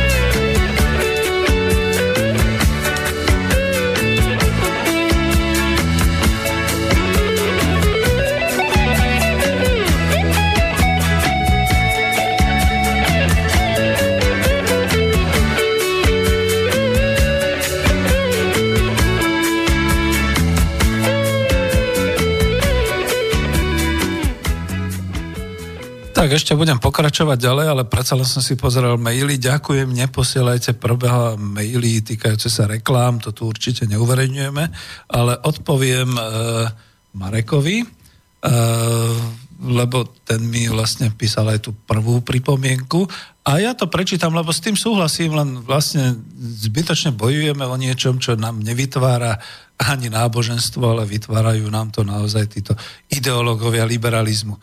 Slobodná vôľa nie je návod na život. Aj Biblia je len obrazná. Osobné vlastníctvo dohnané do zlých extrémov je produktom nepochopenia týchto dvoch. Radikálne riešenia nie sú dobré riešenia. No veď práve vidíte, že tie radikálne riešenia boli prijaté niekde e, počas akože tých vojen, ešte za feudalizmu neexistovalo žiadne osobné vlastníctvo. Podstate človek nevoľník bol tak trošku o jeden stupeň ďalej ako otrok, aj keď teda mal nejak prenajaté nejak, nejak, nejakú tú e, svoju odčinu, kde teda mohol niečo dorábať, ale aj tak z toho musel dávať teda svojim pánom a tak ďalej. Ale toto nechcem rozobrať. Súhlasím s vami predovšetkým v tom, že slobodná vôľa nie je návod na život. A teraz mi prosím vás pekne povedzte, ako je možné, že človek sa akoby slobodne v úvodzovkách rozhoduje mať veľký majetok, e, prevláda v ňom tá hrabivosť, prevláda v ňom to, že teda všetko zhrabáva, nechá mnohých ľudí pozomierať a mnohým ľuďom zničí vlastne životy len kvôli tomu, aby nadobudol nejaké dedičstvo, ktoré potom rozdeluje a všetky takéto veci. Veď vidíte, to už je z hľadiska filozofie a ja súhlasím s tým, že je to produktom nepochopenia, aj teda Biblie a teda aj života a práve preto to potrebujeme dať dohromady. Už by bolo na čase prestať eh, rozdeľovať vlastníctvo na osobné, na súkromné a na takéto veci, pretože presne podľa tohoto a toto ja z kresťanstva príjmem, na svet prichádzame holí a holí teda aj z tohoto sveta odchádzame, tak už nie o čom tomto prípade polemizovať. No a to súkromné a verejné vlastníctvo, tam je ten hlavný rozpor, pretože je naozaj rozdiel, že či niekto má súkromné vlastníctvo a keď mu nám siahnete, tak mu siahnete dnes podľa ústavy Slovenskej republiky na jeho ľudské práva, no ale to je totálna hovadina, alebo v podstate e, verejné vlastníctvo je vlastne nikoho, pretože keď sa to tak zobere, tak to nikoho potom vlastne znamená, že e, nikto do ňoho nedáva dobrovoľne a treba na to mať zákony a všetky takéto veci a naozaj len určité komunity a podobné veci vytvárajú nejaké také malé, minimálne vlastníctvo. Neviem ani, ako to nazvať, slobodný vysielač, keď teda vytvorí naozaj ten 8 tisícový euro obnos, z ktorého sa teda žije, z ktorého sa teda ako technicky všetko čerpa.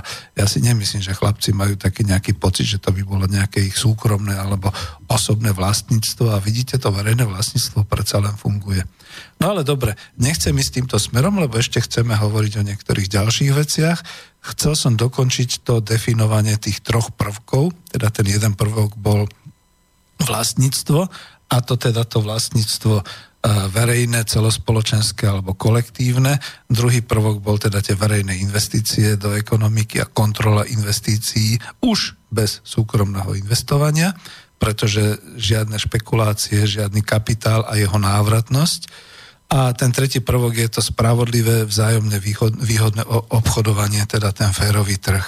A ak teda regulovaný férový trh zabezpečí vzájomnú výhodnosť nákupu a predaja s primeraným a teda nešpekulatívnym pohľadom na zisk, teda my to už definujeme aj v tej knihe, zisk ako odložené náklady budúcnosti, tak to potom podporí z hľadiska charakteru prostredia, teda spravodlivého trhového prostredia je spravodlivé prerozdeľovanie tých hospodárskych výsledkov v každej organizácii, teda v podnikoch, a zároveň aj spravodlivé rozdeľovanie tých verejných investícií a to bez nejakej korupcie a bez nejakých tých špekulácií. E, krok späť, kľudne poviem, v tejto chvíli treba uviesť taký o stupeň nižší je aspoň to, čo sa deje v Rusku a v Číne, že naozaj teda tam ani nie tak ako verejné, ale to štátne rozhodovanie a definovanie určitých e, smerov a smerovania toho, čo treba zabezpečiť, funguje. A potom vidíte tie zázraky, že jednoducho sa dá cez štátne rozhodnutie sústrediť zdroje ekonomické a prostriedky na to, aby sa povedzme vybudoval ten most medzi Ruskou federáciou z pevniny a teda cez Čierne more do, na Krím, alebo aby sa robili ešte väčšie veci. Počul som neskutočné veci okolo Číny a čínskych teda investícií, všetkých takýchto vecí a to možno aj kapitál dokáže a dokáže sústrediť, ale nie z toho tá verejná prospešnosť, ako by mala byť, respektíve je to iba o tej návratnosti, ktorá keď sa nevydarí, pretože to sú projekty, ktoré nie sú 5-ročné, ale sú možno 10-ročné a viacročné, to je o tom rozvoji a nie o tom iba raste, ale naozaj o, tom, o tých rozvojových programov, tak to, toto už ani nedokáže v podstate nejaký súčasný globálny systém, alebo keď to aj začína niektoré veci ako takto takto uskutočňovať, tak vidíme, že to rastie skutočne k nejakej tej ekonomike postkapitalistickej. Čiže takto to definujem. No a tento systém e, bude fungovať a keď sa bude ďalej rozvíjať, keď naozaj budú tie tri kružnice tohoto systému pôsobiť tak, aby sa sústreďovali, fokusovali na blahobyt pre ľudí, ktorí ho spolu vytvárajú, to potom prinesie dostatok prostriedkov pre živobytie aj pre rozvoj.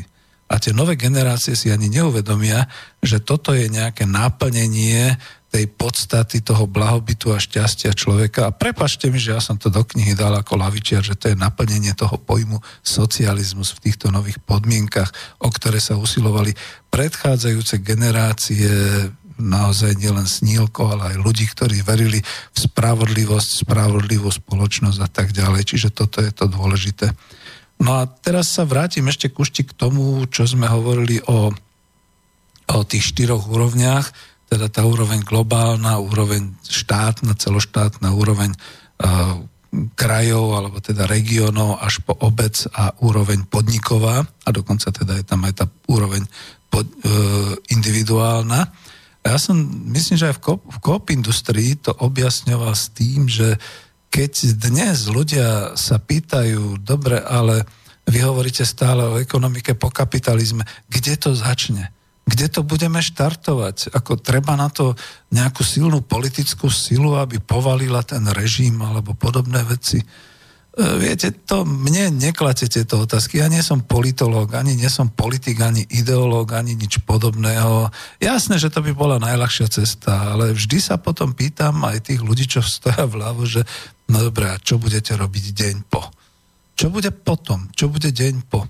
A to sa mi podarilo snáď aj v tej knižke Coop Industria zase vysvetliť, že v deň po sa nič iné nedeje, len ľudia znova prídu do práce, začnú vyrábať, rozbehne sa e, technologická linka podľa toho, aký je to podnik, rozbehne sa tok všetkých e, nástrojov, všetkých materiálov, vybehnú hotové výrobky, bude sa ďalej predávať, ďalej budú frčať nejaké finančné toky a podobné veci. Zdánlivo sa nič nezmení. Len na konci toho mesiaca keďže sa vlastníkmi stávajú aj priamo zamestnanci toho podniku, tej fabriky alebo vlastníkom sa stane v rámci toho štátneho alebo národného podniku ten štát, na konci zrazu zistia, že pri rozdeľovaní toho hospodárskeho výsledku už nemusia žiadne peniaze dávať nejakým akcionárom. Už nemusia žiadne financie odvádzať e, do akýchsi, ja neviem ako to nazvať, súkromných e, zdrojov, už, už to nebude e, transferované niekam do nejakých daňových rajov alebo za účelom nejakého takéhoto definovania nejaké renty alebo podobné veci a zostane to priamo v tom závode, na tom pracovisku alebo v tom štáte, keď sa to takto zobere.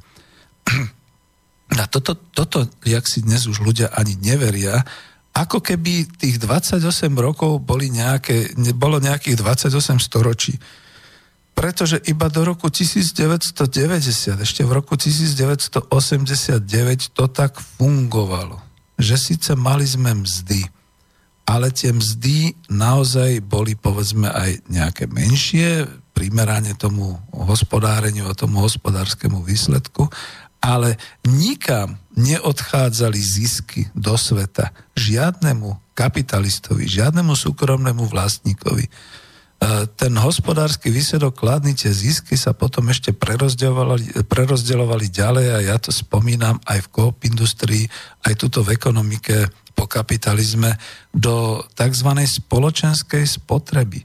Dnes to už je kategória, ktorá nevoňala ani tým politickým verchuškám v tom roku 89, pretože sa toho snažili nejako zbaviť. Už to nechceli definovať. Ani sa o tom nejako príliš nehovorilo, ani neučilo na školách alebo podobne, ale skutočne to považujem tak trošku za svoj objav spolu s ďalšími ľuďmi, keď teda definujem, že dobre, bola mzda, bolo dosť veľa, čo sa odvádzalo ako dáň alebo podobné veci, ale podnik vyčleňoval za prvé fondy, ja ich musím nazvať sociálne, kultúrne alebo podobne, ktorí slúžili priamo zamestnancom. Podnik vyčleňoval zase z, zo zisku, alebo teda z hospodárskeho výsledku dosť veľa finančných prostriedkov, ktoré mu zostávali na rozvoj rôznych tých zariadení e, nevýrobného charakteru, rekreačné, zdravotnícke, školské, jedáleň, všelijaké takéto veci.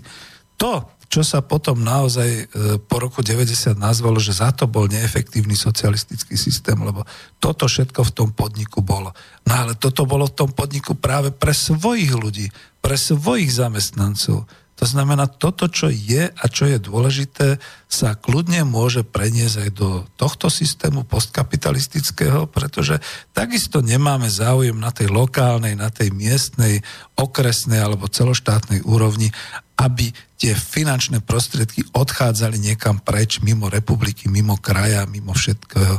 Čiže aby to zostávalo tam, aby to mohli ľudia, ktorí tam pracujú, ľudia, ktorí sú zainteresovaní na tom vlastníctve, tí e, zamestnanci v samozpráve, alebo tí ľudia v komunálnych podnikoch a podobne, aby to mohli užívať, aby mali tie zariadenia, v ktorých teda môžu e, používať teda všetky tie svoje, dneska sa to blbo hovorí benefity, ale tie všetky ako dobrodenia, ktoré vyplývajú z toho, že existuje zdravotnícke zariadenie, školské zariadenie, e, kultúrne zariadenie, športové zariadenie, všetky takéto veci. Lebo to dneska zmizlo, to už neexistuje.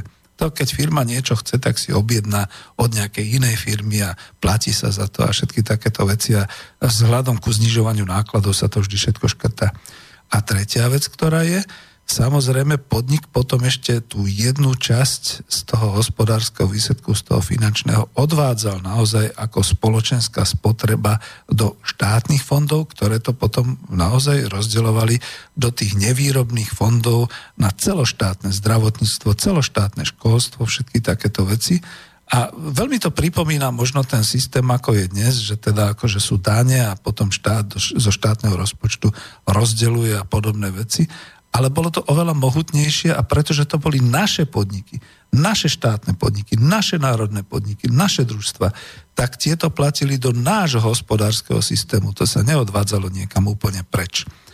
A na tej podnikovej úrovni, keď teda naozaj vznikne to družstvo, tá zamestnanecká samozpráva, alebo možno aj ten národný podnik, alebo čokoľvek, občianský podnik, a ja som tam v Coop, po Coop Industry písal, že nejdeme robiť nejakú násilnú revolúciu. Že revolučné je už len to, že si naozaj zo pár zúfalých nemajetných ľudí v prípade družstva chce zachrániť svoje pracovné miesta, začne pracovať a rozdeľovať spravodlivejším spôsobom pre seba a pre svoj kolektív. A toto sa dá robiť na úrovni podniku, organizácie, družstva, občianského podniku, národného podniku, až štátneho podniku. Toto to niekde zastavím. A prečo o tom ešte tak ako vehementne hovorím, e, pomaly je e, pol hodina do skončenia, pretože toto je ten rozdiel, tá postkapitalistická spoločnosť. Lebo my tu už nebudeme budovať nejakú spoločnosť na základe nejakých ideológií alebo podobných vecí. My tu budeme budovať spoločnosť, ktorá si uvedomuje, že teraz my sme dali dohromady svoj kapitál, teda ruky a svoje pracovné schopnosti. Vytvorili sme organizáciu, ktorá niečo vyrába alebo má nejaké služby. Za to teda trží, pretože ten trh zostáva a z toho si medzi sebou rozdeľujeme. To som aj v Coop Industrii písal o tom, že to je tá plná peňaženka. A tá plná peňaženka to bude niečo úžasné, pretože to je niečo iné, ako keď dnes dostanete nejakých mizerných 500 eur v hrubom a ešte vám to odvádzajú, alebo tie sulíkové pravicové odvodové bonusy, že síce dostanete 1500 eur, ale z toho si sami budete musieť zabezpečovať všetky odvody a všetky také veci, pretože potom, kde vám nakoniec v rukách stejne zostane nejakých 700 eur a nie tých 1500 a podobne. Čiže toto je ten rozdiel. Čiže toto je nenásilná revolúcia v ekonomike, kde sa naozaj spája vlastníctvo priamo s výrobnou činnosťou, alebo teda s hospodárskou činnosťou. A na úrovni štátu alebo na úrovni národného podniku to môže byť to isté. Mne sa páči a vravím, že dnes vidíte, už som skončil s nejakou definíciou, ale hovorím to úprimne, keď sa lavičiari sami čudujú, že no dobre, ale ja si neviem predstaviť, ako bude družstvo obhospodarovať e, e, atomovú elektráreň. Ja som mal vždy takú trošku až protivnú, e, dosť odbojnú protiotázku, že a prečo si vy viete tak ľahko predstaviť, že SROčka súkromná alebo akciovka súkromná zameraná hlavne na zisk dokáže prevádzkovať atomovú elektráre, napríklad takú Fukushimu, kde potom došlo vlastne k tej celej katastrofe iba šetrením nákladov a všetkých takýchto vecí. No zmoknú. Ale ja im chcem ako aj poradiť, že neviete si predstaviť, veď teda v tej atomovej elektrárni pravdepodobne nepracujú nejakí zahraniční pracovníci dovezení cez dočasné agentúry dočasného zamestnania. Veď tam pracujú na základe výberových konaní, ktoré robia odborníci z oblasti, z oblasti personalistiky a podobne. Odborníci vo svojej profesii, vedci, technici, technológovia, inžinieri, výpočtoví technici, celý tento manšaft, včítane povedzme naozaj aj tých údržbárov a dokonca možno aj tej upratovačky niekde a, a, a bufetárky a logistiky a tak ďalej, ktorí zabezpečujú chod tej atomovej elektrárne. A všetci títo ľudia sú skutočne odborníci na svojom mieste a oni sa každodenným riadením nezaoberajú tým, že sa vždy ku všetkému zídu a povedia si, ale raz do roka sa stretnú a dohodnú sa na prerozdelení hospodárskeho výsledku, e, dohodnú sa na základe nejakých argumentov na údržbe a smerovaní teda ďalšej výroby a ďalších takýchto vecí. A ak teda štát je schopný alebo teda dá to do národného majetku a, a, a národný podnik bude schopný naďalej s nimi držať tzv. tú správcovskú zmluvu, zmluvu o prenájme tohoto výrobného celku. Prečo nie? To bude dokonca bezpečnejšie a efektívnejšie, než si nejaký oligarcha kúpi atomovú elektráreň, počase zistí, že už mu to nesype, tak sa bude snažiť ju menej udržiavať a bude šetriť počase to potom buchne, on odcestuje asi na Mars a všetci tí ostatní, ktorí budú ožiarení z tej atomovej elektrárne, budú hovoriť, no, sakra, mohli sme to radšej nehať tomu družstvu, pretože to bolo zodpovednejšie ako ten oligarcha.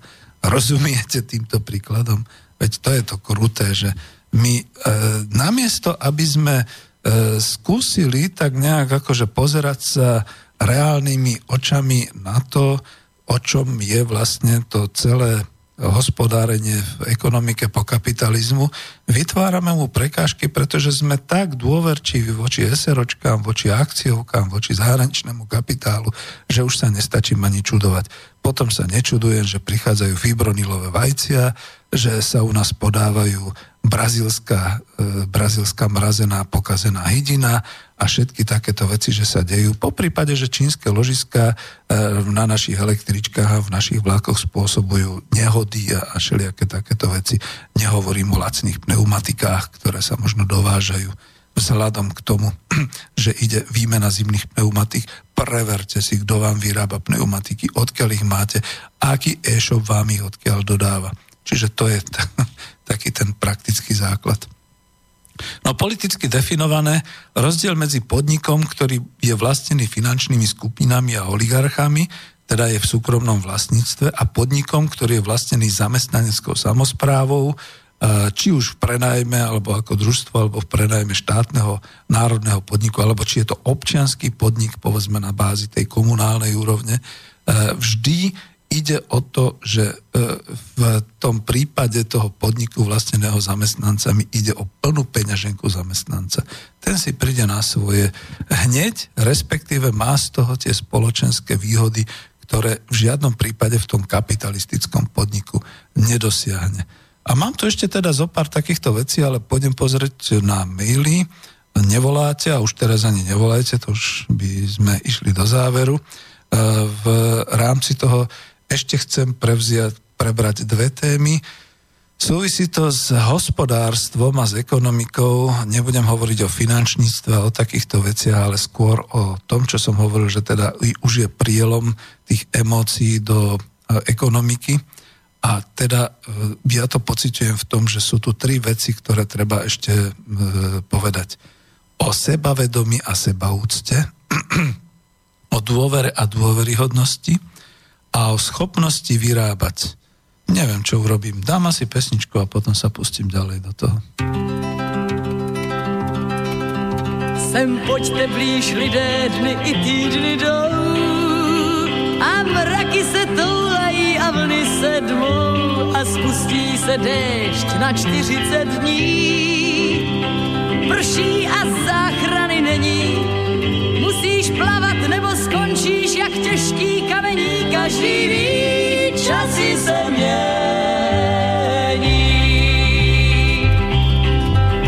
Si básník a píšeš o tajemství snů a vidíš tak dál až do konce dnů. Bydlíš v propasti slov a na poušti věd.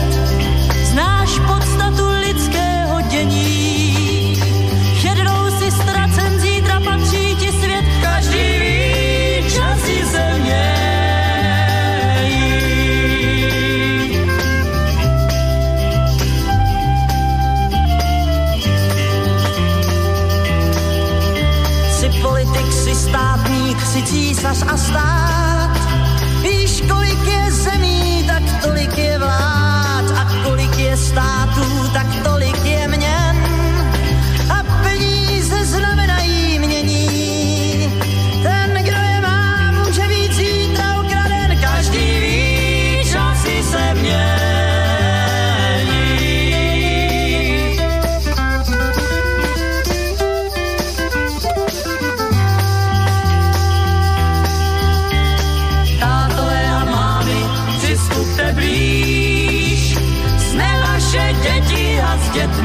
kříž. Zlobíme hodma,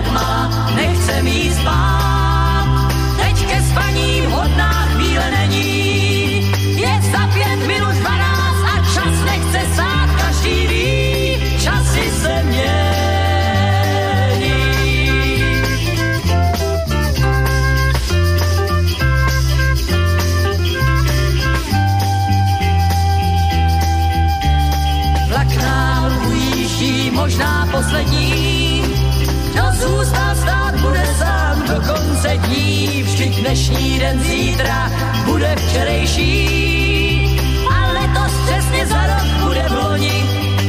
Kdo nyní je první, ten bude poslední. Každý ví, časy se mění.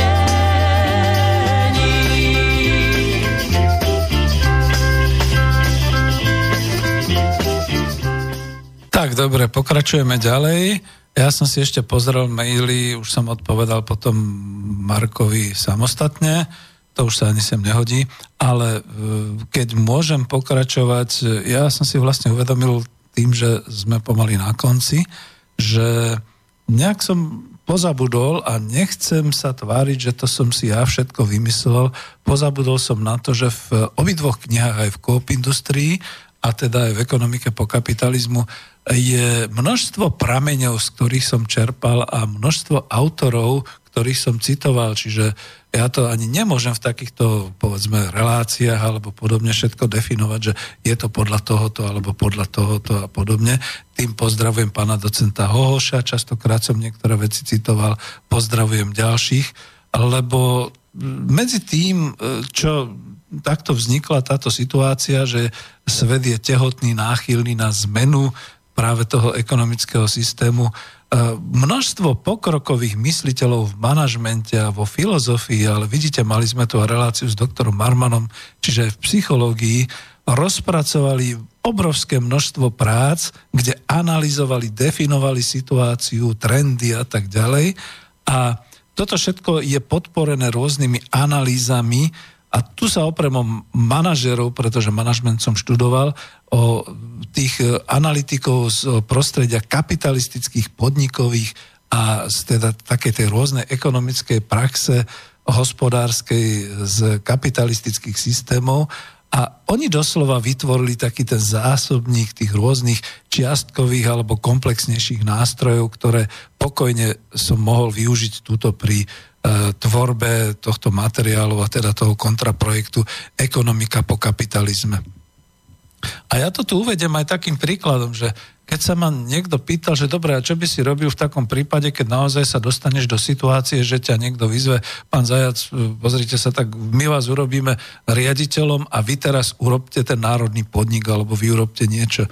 Tak jednoducho siahnem do, e, z toho zásobníka týchto manažerských postupov, e, spomeniem si na Sletrových 8, 8 krokov tak, takej tej zmene, k tej zásadnej zmene celého riadenia a celého e, systému toho podniku a budem ich uskutočňovať. Veď k tomu som bol školený, ale to nie je, že o mne. Všetky tieto veci sú už všelikde odskúšané. To je práve to, že ani sme sa nenazdali a za tých možno od e, druhej svetovej vojne a potom od 50. rokov, čiže pomaly už 70-80 rokov, sa vytvorila v manažerskej a organizačnej teórii obrovská fronta, obrovské zásoby rôznych postupov, ktoré sa dokážu použiť teraz a tu. A toto mi trošku možno aj vadí z hľadiska toho môjho e, pôsobenia alebo toho môjho presvedčenia takého socialistického, že samozrejme, z toho obdobia socializmu sa e, niektoré veci dajú použiť. Vyslovene teda menujem tú spoločenskú spotrebu a tú tvorbu národného podniku a, a, a takýchto vecí, ale chýba mi tu niečo také, musel som sa opreť o tieto všetky manažerské postupy, ktoré sú. Že teraz budú kričať ľudia, odporcovia, že áno, manažéri a manažer, a to je to hnusné a tak ďalej. Nie ono je to trošku ináč. E, vzhľadom k tomu, že odchádzame od kapitalizmu a že musíme teda nejakým spôsobom výjsť z toho systému, aký je teraz, do toho systému postkapitalistického, nám nezostáva nič iné, iba používať tie nástroje, ktorý, ktoré sa osvedčili a ktoré teda pracujú v týchto podnikoch, aby sme sa posunuli ďalej také tie všelijaké nástroje, ktoré sa teraz ponúkajú ako e, nepodmienený základný príjem a ako povedzme nejaké takéto, že technologické rozhodovanie na základe digi 0 a 1 a tak ďalej, ako to, to sú vytrhnuté z kontextu určité nástroje, ktoré ale neboli nikdy uplatnené v kapitalistickom systéme a nemôžeme teda s nimi vytvárať nejakú postkapitalistickú budúcnosť, pretože minimálne sa dostaneme do zlej situácie. Ja to tu musím povedať ako také varovanie už teraz na záver, že bavil som sa s jedným stúpencom jednoducho takýchto postupov, kde som mu zdôrazňoval, že viete, ale pozor na to, tá história už ukazuje takéto veci, že povedzme presne my vieme, že e, povedzme e, Polpotovci v Kambodži vlastne definovali ten svoj polnohospodársky komunizmus, alebo ako by som to nazval, aj keď to je zase tak zvrátené, iba na základe toho, že všetci začnú pracovať, aj inžinieri, aj ja neviem, kto všetko fyzicky, že budú okopávať na tých roliach a že takto budú vyrábať to bohatstvo, ktoré sa bude rozdeľovať a podobne. A nejakým tým komunám to išlo a nejakým to nešlo. Tým komunám, ktorým to nešlo, tí sa zrazu stali také extrémistické, pretože hľadovali a z hladu potom človek robí strašné blbiny a dostalo sa to do nejakého toho politického rozhodovania polpotovcom. Takže sa jednoducho vyvražďovali tie úspešnejšie dediny a brali sa tam majetky a takéto veci. A toto všetko spôsoboval iba jeden jediný nástroj, zle pochopený a zle potom do praxe uvedený, ktorým bolo, že najväčším tým bohatstvom a najlepším tým spôsobom života je práca na poli a tvorba, že iba pôda a iba práca na pôdy donesie akože ten celospoločenský pokrok a takéto veci. No a prečo to hovorím? To už je také, že definujem niektoré veci, ktoré sa môžu prihodiť aj v pri prípade e, uskutočňovania tej ekonomiky po kapitalizme, že niektoré veci treba naozaj overiť, preveriť a dať do nejakých podmienok, aby sa nestalo, že by boli takto zvrhnuté. No ten nepodmienený základný príjem, ja viem, že teraz si zase podráždím voči sebe celú frontu lavičiarov a všelikoho ďalšieho, je iba vytrhnutý ekonomický nástroj, ktorý definuje iba to, že keď už všetci sa budeme mať tak dobre, že keď už bude to bohatstvo tak veľké a že teda sa všetci tí oligarchovia zbavia svojho majetku, tak potom všetci budeme môcť požívať každodenne a každomesačne nejaký ten nepodmienený základný príjem preto, aby sme nemali existenčné problémy a že potom môžeme si vytvárať nejaké ďalšie veci. Počúvajte, a neodohralo sa to už náhodou takto na Veľkonočnom ostrove? V tej civilizácii, ktorá mala toho všetkého tak veľa, že už potom v prípade ohrozenia, ja viem, že to, to je teraz trošku taká Denikenová teória, že budovali vlastne tie Moai, tie sochy a podobné veci, ale k čomu tam došlo? Zo spoločnosti blahobytu, ktorý tam bol, e, nastala tá spoločnosť skoro až, by som povedal, ľudojedúca, teda ľudožrúcka a podobne, keď sa vlastne tie jednotlivé rodiny medzi sebou vraždili hlavne kvôli nedostatku potravín a kvôli takýmto veciam, lebo na začiatku toho bolo toľko a bolo to všeobecne dané, že všetci vedeli, že je bohatstvo, z ktorého ťažili, ale nikomu sa už nechcelo robiť. A keďže sa nikomu nechcelo robiť, tak v druhom, v treťom, v štvrtom období tej vegetácie samozrejme už zaniklo polnohospodárstvo. V 10. v 15. období tej vegetácie, keďže sa stávali neproduktívne sochy, sa vlastne odlesnili všetky tie plochy a podobne a o nejakých 40 rokov vlastne tam živorili akési úbohé bytosti a celá tá civilizácia sa rozpadla. Veď uvažujme nejak reálne. Práca a pracovať sa bude musieť vždy a to je to, že takisto v podstate aj výmena tovarov, výmena služieb, vlastne ako to, čomu sa hovorí obchod, to bude fungovať vždy. Ono to fungovalo za prvotno-pospolnej spoločnosti, bude to fungovať aj v postkapitalistickej spoločnosti. Čiže nevytvárajme nejaké falošné ilúzie, nevytvárajme nejaké ilúzie, utopie v takom smere, že ono sa to všetko, lebo však sa to teda zariadí a však sa to potom urobí a tak ďalej. Žiadny Japonec ani žiadny Číňan sa to to za nás neurobi. To budeme musieť urobiť my. A už tu máme taký skoro až záver, takže neviem ako či vôbec pesničku, ale ako do, dopoviem vlastne tú časť, že ekonomika po kapitalizme, ja som zistil, že pravdepodobne e, nezodpovedal som ani na také tie otázky, ešte to bude možno na pokračovanie, alebo zažijete to naživo, keď budeme hovoriť, e, ktoré sa vlastne mali týkať tých, takých tých otázok, že prečo a všetky takéto schopnosti a podobne. Ja sa teraz už dotknem len e, tej, toho sebavedomia a sebaúcty. Človek, keď nepracuje, alebo keď niečo nedokáže, keď nevytvorí, stráca sebavedomie. Keď je človek odkázaný potom len na tú almužnu, takým istým spôsobom, ako to definujeme v tom neza, nepodmienenom základnom príjme, stratí aj sebaúctu.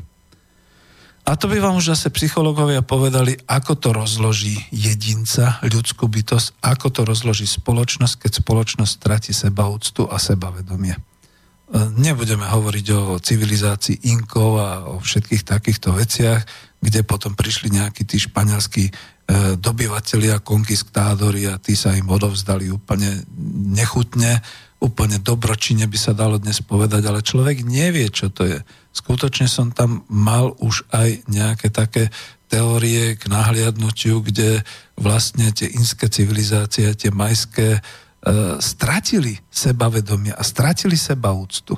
A tým sa tá celá spoločnosť rozložila, doslova zanikla. A to je o to, že povinnosť prežiť civilizácie nemajú. možnosť zaniknúť je vysoká, tak sa snažme, aby sme nezanikli, alebo aby sme aspoň nezanikli ako spoločenstvo tu na Slovensku, v Európe. Ďalšia vec, ktorá trápi a ktorá zdanlivo akoby už s ekonomikou po kapitalizme nemala nič spoločné, je otázka dôvery a dôveryhodnosti. Lebo totiž to, ja to musím zoširoka. E, nakoniec aj tu v knižke máte definované, že čo je teda ako takým tým hybným e, motívom a takouto hybnou silou aj povedzme v tom občianskom podniku a v týchto všetkých, že skutočne celú kapitolu aj v Coop Industrii som venoval významu vzájomnej dôvery na pracoviskách a v organizáciách a tak ďalej.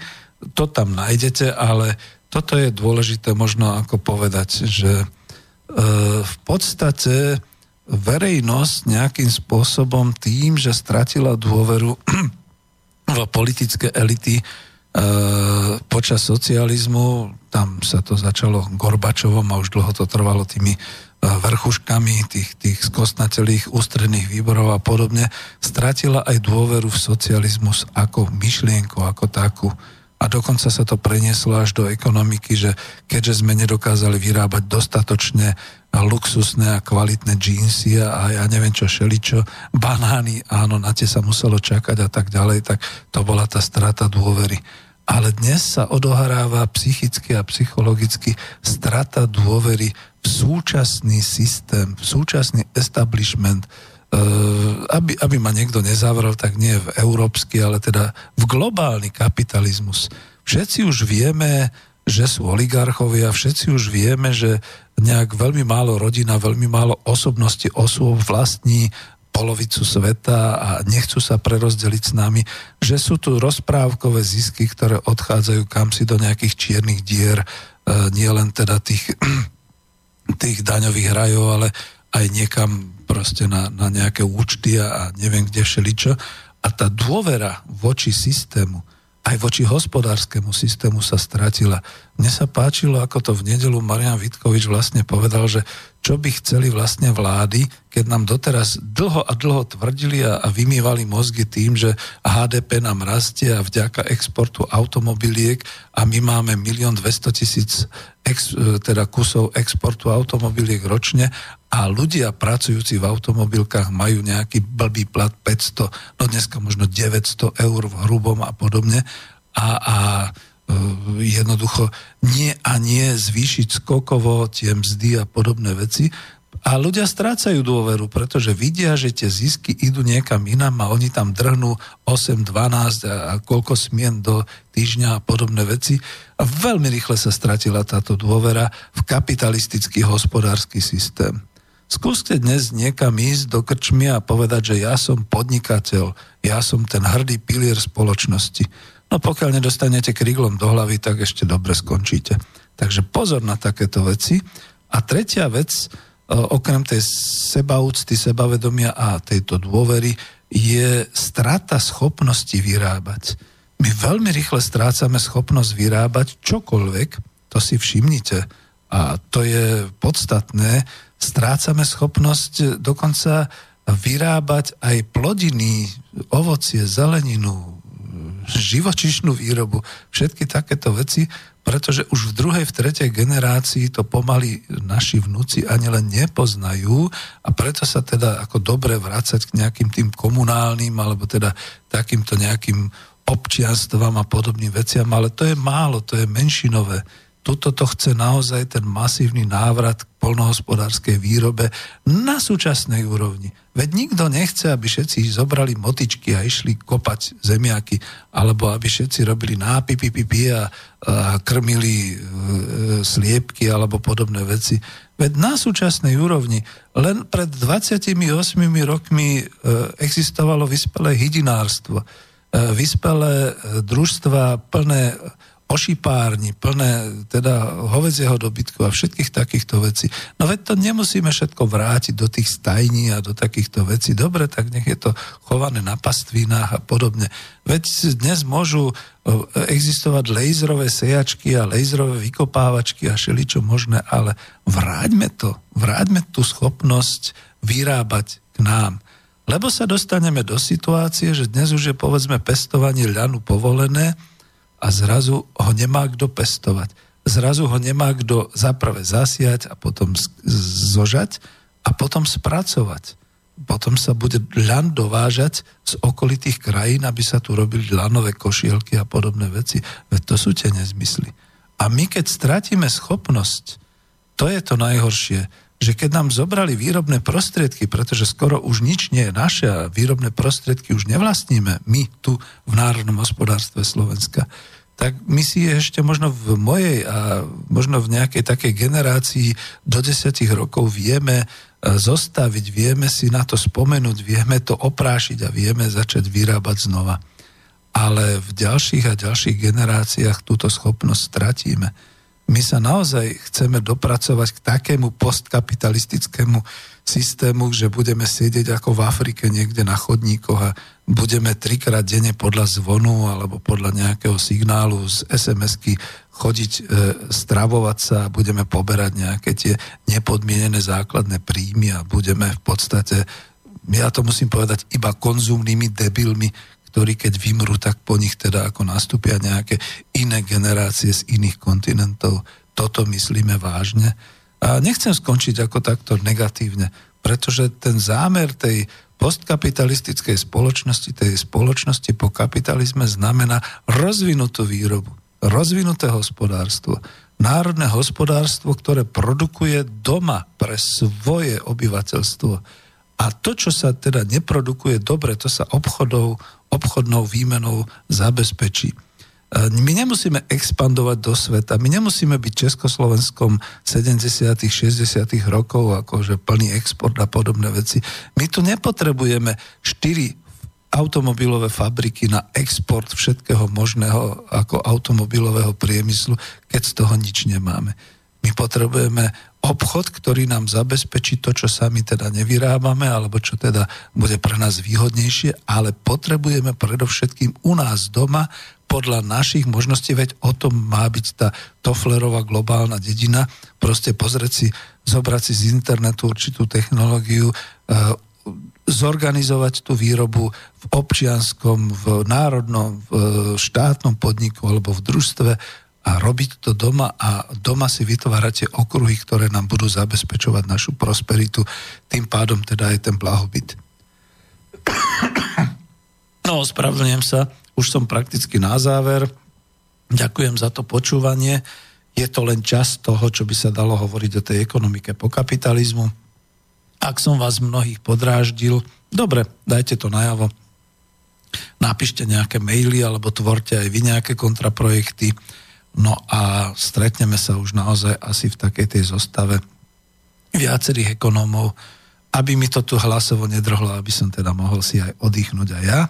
Ale s radosťou som vám povyprával to, čo bolo možné o ekonomike po kapitalizme a ostatné sa dozviete priamo v knihe, ktorú teda distribuje Slobodný vysielač Banská Bystrica. Ja sa takto s vami lúčim. Ďakujem za pozornosť aj za počúvanie. Mal som tu nejaké maily, niekomu som odpovedal a veľmi pekne ďakujem a teším sa na ďalšie stretnutia, na ďalšie relácie. Takže dovidenia a do počutia na budúce. Táto relácia vznikla za podpory dobrovoľných príspevkov našich poslucháčov. I ty sa k ním môžeš pridať. Viac informácií nájdeš na www.slobodnyvysielac.sk Ďakujeme.